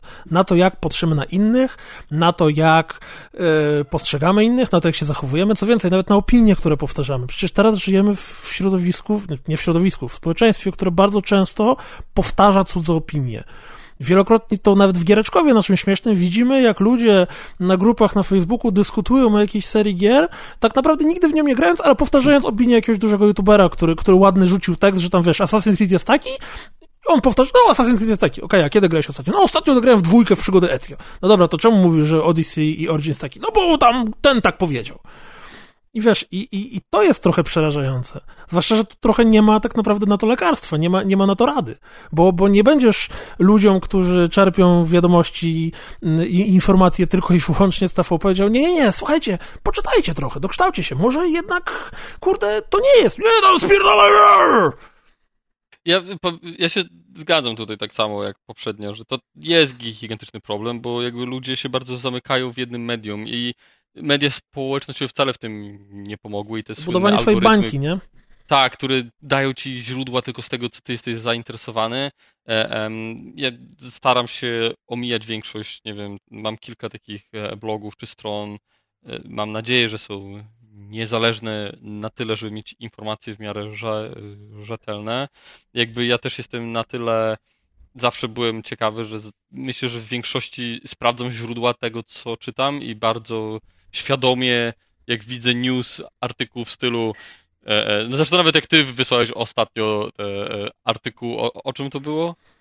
E, e, a, o medytacji że A, może tak, zaszkodzi. Tak, to, przeczyta... tak, to, tak, to przeczytałem, zobaczyłem źródła i napisałem, że to żadne badanie, że to gówno warte jest e, artykuł i nie warto go nawet czytać, ale um, więc myślę, że staram właśnie, ale nie, nie przekonasz ludzi, bo po pierwsze ciężko też no, wymagać od ludzi, żeby poświęcali swój czas, nie? Bo jakby tym bardziej, że no i to jest te, która misja tej stacji miała być zawsze, że ma być bezstronna, nie? I nawet za PO też była stronnicza, ale nie aż tak, nie mi się wydaje, jak jest teraz dla, dla, dla obecnych partii rządzących. Ja miałem taki pomysł, jak wybory się zbliżały, że każdy, kto idzie zagłosować, przed oddaniem głosu musi zrobić latarnika wyborczego. Mhm. Nie musi zagłosować tak, jak w wyborniku mu wypadnie, e, w wyborniku, w latarniku mu wypadnie, ale e, żeby przynajmniej go zrobił, nie? Żeby pokazać, że, tak... lu że ludziom się często wydaje, że oni są za jakąś partią, a tak naprawdę nikt nie czyta programów. Nie? E, w, no, no. Ani, Dlatego tak, dobre było to, co zrobił Kalor Pociorek w rozmowie z Andrzejem Dudą, gdzie jak padały jakieś zdania, które były trochę mijające się z prawdą, to on je od razu potem w postprodukcji yy, wyjaśniał. Żeby nie było, on to robił wszystkim kandydatom, -hmm. że mhm, każdy z mhm. kandydatów coś tam e, próbował namieszać, namotać, to robił to przy każdej okazji, którą miał. To tak, uważam, że to było świetne. E, no tylko, że no znowu, wiesz, YouTube, to kto nie? obejrzał, Więc... nie? Karola Paciorka. Tak, no dużo ludzi na pewno takie rzeczy, ale nadal, bo no jakby wiadomo, że, że pewnie te os osoby, które były kluczowe, e, jakby YouTube nie jest dla nich źródłem informacji. Ja pewnie gdyby nawet był, to, e, e, to pewnie by, by stwierdzili, że to Natomiast jeszcze, co jest istotne, to, to nie jest tak, że to jest tylko i wyłącznie nasz problem, że to jest, okej, okay, my teraz lokalnie ten problem czujemy bardzo mocno i go, jego bardzo wyraźnie widać. Ja pamiętam, że parę lat temu Russell Peters, to jest taki stand-uper, y, który chyba jeden z jego bardziej znanych bitów jest bit o tym, że należy bić dzieci. Y, to jest y, tam wspaniała historia, jak to właśnie w stand-upie, jak to on pochodząc z rodziny mm, kurde Indii, jak się odmienia Indie? Hinduskiej. Hinduskiej, tak, hinduskiej rodziny w Stanach. Jego, jego rodzice byli, y, powiedziałbym, y, tradycyjny model wychowawczy. Mm, no, dobra, nie o to mi chodzi. Generalnie ładnie przedstawiał, jak to media amerykańskie pokazują e, kraje z Bliskiego Wschodu. Mm. Że on, widząc w telewizji zawsze, wiesz, grupę ludzi ubranych w, w, mm, w turbany, krzyczących i tam to Ameryka, to on specjalnie poleciał, żeby zobaczyć na własne oczy. I nagle okazało się, że język arabski to jest sympatyczny szept, który zazwyczaj ludzie, bo faktycznie język arabski ma taki śpiewny, taki, taki bardzo specyficzny y, dźwiękowo bardzo specyficznie brzmi, nie ma nic wspólnego z tym, jak zazwyczaj wiem, Fox News przedstawiało tych strasznych islamitów, których chcą wszystkich zabić. I, i, I, ten problem jest globalny. Zresztą to, co się teraz w Stanach dzieje, w mediach, to też jest trochę kamyczek do tego ogródka. Jak bardzo media potrafią mm, powtarzać ludziom to, w co powinni wierzyć, co niekoniecznie ma cokolwiek wspólnego z prawdą. Wiesz, a to, jest takie, jeżeli nie ma odpowiedzialności prawnej za kłamstwo, nie? I jakby, i to jest dla mnie, poza tym, wiesz, to też ciężko zdefiniować, że co jest kłamstwo, nie? Ale myślę, że jak cofniemy się o kilka lat i kampania brexitowa, gdzie jeździł po Londynie bus przecież, że płacimy Unii Europejskiej tam 350 milionów funtów co tydzień, e, opuśćmy Unię, to przekażemy to na Fundusz Zdrowia, nie? I co z tego, że nie jest to 350 milionów, a 190, e, a po drugie w dniu jak Brexit się okazał, to koleś, który te hasło stworzył, e, stwierdził, że no nie, że to nie działa tak, że oni to, to wpłacą na Fundusz Zdrowia, nie? bo to nie jest takie mhm. proste. Więc jakby, no i jakby i dla mnie, no to jest oszczerstwo, kłamstwo i manipulacja faktami, e, e, żeby zdobyć głosy polityczne, nie? I jakby, no ale jakby i jak go skazać za to, nie? Jakby dopierdla. I tak samo moim zdaniem powinno być regulacje, które mówią o tym, że jeżeli no, masz hasła, nie wiem, jakbym Boże, nie wiem, gdybym robił kampanię dla proszku, proszków do prania i bym stwierdził, że wszystkie plamy wyprane w 30 sekund i gdyby to nie była prawda, to bym dostał pozew, że to jest fałszywa reklama, nie? Ale e, politycy nie, nie są odpowiedzialni za kłamstwa na e, programach, obiecują rzeczy, które chcą, większość z tego nie jest realizowane. Jakby, jakby to co, gdzie tu jest o odpowiedzialność nie, za to wszystko? I później mamy właśnie Przecież... takie rzeczy, że ludzie, że partie zobaczyły w ostatnich latach, że mogą mówić co chcą, nic im nie grozi. Więc mówią co chcą, nawołują do przemocy, nawołują do bojkotów, e, e, jakby absurdalne jakieś tezy, wnioski wyciągają i nic im nie grozi. Nie? Wiesz, to jest to, co premier powiedział na temat y, wyborów i tego, że jakby epidemia już nie grozi, wszystko jest w porządku, idźcie głosować, a dwa miesiące później, kiedy okazało się, że w Polsce lecimy już na łeb i na szyję z kolejnymi rekordami ilości zakażeń, ten sam premier powiedział, że no, obarczam y, odpowiedzialnością za to osoby, które y, na przestrzeni ostatnich miesięcy przestały przestrzegać sanitarnych zasad i pilnowania się w trakcie epidemii. I sobie myślisz, Boże, przecież to wszystko jest w telewizji, w internecie, są screenshoty, są zapisy te, tych wypowiedzi. To jest ta sama osoba mówiąca dwie dwie różne rzeczy w przeciągu dwóch miesięcy. Tak. W ogóle to, Zero to tematu, nic się nie kampanii, stało. W kampanii wyborczej też było mocno, mocno widać, że każdy gra do własnej bramki i właściwie chrzani go cokolwiek innego, nawet jeżeli mówi, że o, dla nas najważniejsza jest Polska, to potem, ale taka, jaką my chcemy, jaką my widzimy i właściwie to my w tej Polsce jesteśmy najważniejsi, bo nie ile wiem, czy pamiętacie... Naj... Ile my zarobimy najwięcej, wtedy Polska jest tak. Nie, nie wiem, czy pamiętacie, ale, ale w, w trakt, fakcie, Jezu, w trakcie. w trakcie trwania pierwszej tury Hołownia na podstawie jakichś tam swoich sondaży wyborczych i różnych innych rzeczy próbował udowadniać, nazwijmy to, faktowo, a nie opiniowo, że jeżeli dojdzie w drugiej turze do pojedynku między nim a Dudą, to on ma z wszystkich innych kandydatów największe szanse wygrania. I on to jakoś tam uargumentował. Zresztą później sondaże wyborcze pokazywały, że może faktycznie tak by się stało.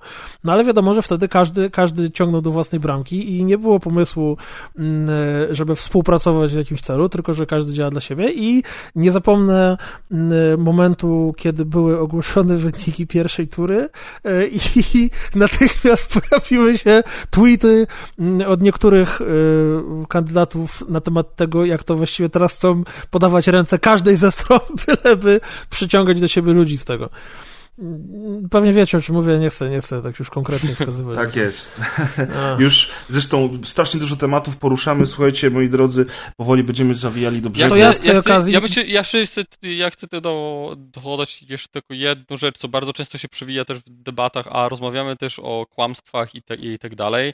Czyli ja chcę tylko, bo często o tym gadam z ludźmi, szczególnie w branży jakby okołogrowej z fanami gier, e, e, czyli tak zwana wolność słowa I ja chciałem tylko szybko przypomnieć, przypomnieć, że wolność słowa nie oznacza, że możesz mówić co chcesz, tylko wolność słowa powinna jej polegać na tym, że ponosisz konsekwencje za rzeczy, które jej mówisz. Tak samo jak masz wolność i swobodę obywatelską, to znaczy, że tak, możesz napaść na bank, ale pójdziesz do więzienia. I tak samo jest wolnością słowa. Jeżeli mówisz, jeżeli używasz mowy nie, y, nienawiści, to jest to wolność słowa, tak, ale powinieneś zapłacić za to karę lub trafić do więzienia. Tak tylko chciałem przypomnieć, e, e, e, że czym jest tak naprawdę wolność słowa w papierach. Tak. To, to a propos tolerancji i, tego, i tych haseł, a propos tolerancji i tych haseł, że powinniście tolerować naszą nietolera, nietolerancję. No nie, no to właśnie tak nie działa. Nietolerancji. Znaczy, Słuchajcie, szybko tylko, bo wiem, że Kuldan, chcesz teraz coś powiedzieć jeszcze, tylko ja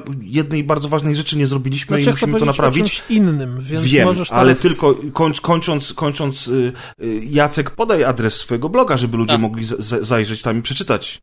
A, w ogóle zapomniałem. E, tak, to jest e, www.http dwukropek. S? E, a, a nie, sorry, już działa S, a na początku by był z tym jakiś problem. Ale dobra, adres to jest www.brainfart.life. Um, dość dziwny adres, ale bardzo mi się spod, e, I spodobał. on w opisie odcinka też jest, tak, więc możecie sobie 100% zerknąć. Jest, jest pod obrazkiem. Można sobie kliknąć i wejść. A co ja chciałem powiedzieć, to chciałem nawiązać do naszego, bo y, rozmawialiśmy dziś o wielu rzeczach i, i trochę przyjemniejszych, i trochę mniej przyjemnych, i trochę światopoglądowych, nie tylko. Co prawda chyba wszystko jest światopoglądem tak naprawdę. Więc jak zawsze zachęcamy was serdecznie do mm, komentarzy. Już czekam na tę opinię, że jak płeć jest konstruktem, co to za pierdolę. Czekam na te komentarze, ale Zapraszam czekam na też na. tak, czekam też na absolutnie wszystkie inne komentarze i, i na, na Wasze opinie o tym, o czym tu dzisiaj gadaliśmy i co Wy o tym myślicie.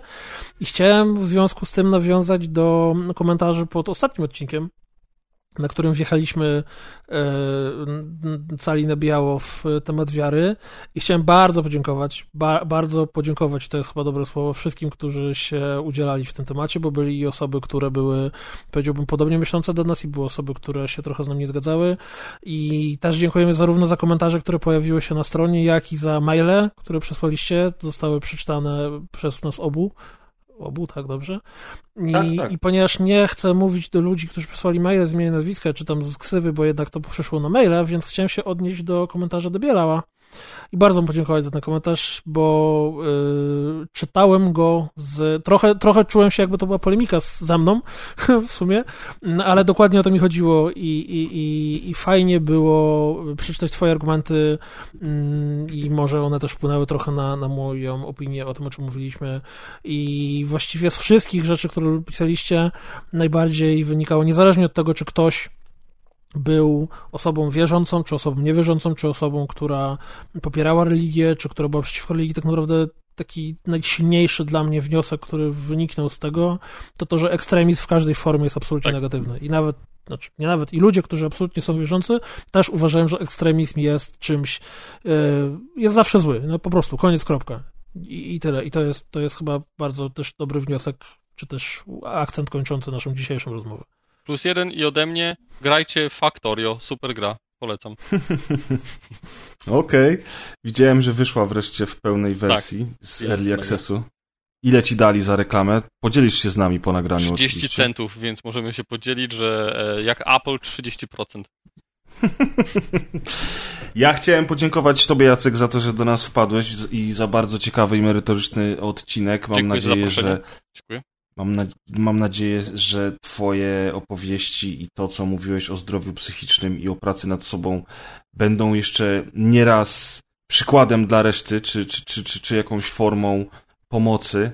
Więc y, jak już jesteśmy w tym, w tym temacie, to, to chciałem tylko powiedzieć rzeczywiście, że nie bójcie się, zadawajcie pytania, y, idźcie do swojego lekarza albo do przyjaciela, zapytajcie co dalej, gdzie dalej, poczytajcie sobie Jacka i to, co pisze i e, nie wstydźcie się tego, jeżeli macie problem, bo wszyscy problemy mamy i wszyscy z nimi się na co, na co dzień musimy zmagać w ten czy w inny sposób. Najgorsze, co można zrobić. mówić, że jesteście gorsi albo coś jest z wami nie tak.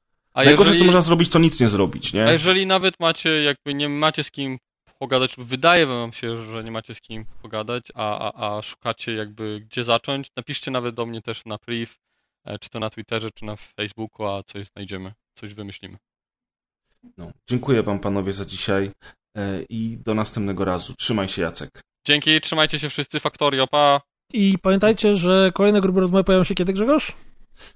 W październiku. W pierwszy wtorek Pierwszy miesiąca. wtorek miesiąca, tak. 06 10 2020. Pa, pa. Ja w ogóle mam teraz problem z tym, zanim powiesz papa, bo A. teraz jak żeśmy sobie taką formę regularną raz w miesiącu, w pierwszy wtorek każdego miesiąca wybrali, żeby właśnie te odcinki y, pojawiały się częściej niż zazwyczaj to było, to nagle pojawiło się tyle tematów ch- zainteresowanych gości, którzy chcą wystąpić i w ogóle rzeczy, o których chciałbym pogadać, że zaczynam mieć wrażenie, że ten raz w miesiącu to może być za mało. Zawsze możemy jakąś dokładeczkę pierdolnąć na boku. O, to jest dobry pomysł, to jest dobry pomysł. No dobra, to pa. Cześć, cześć. Buziaki!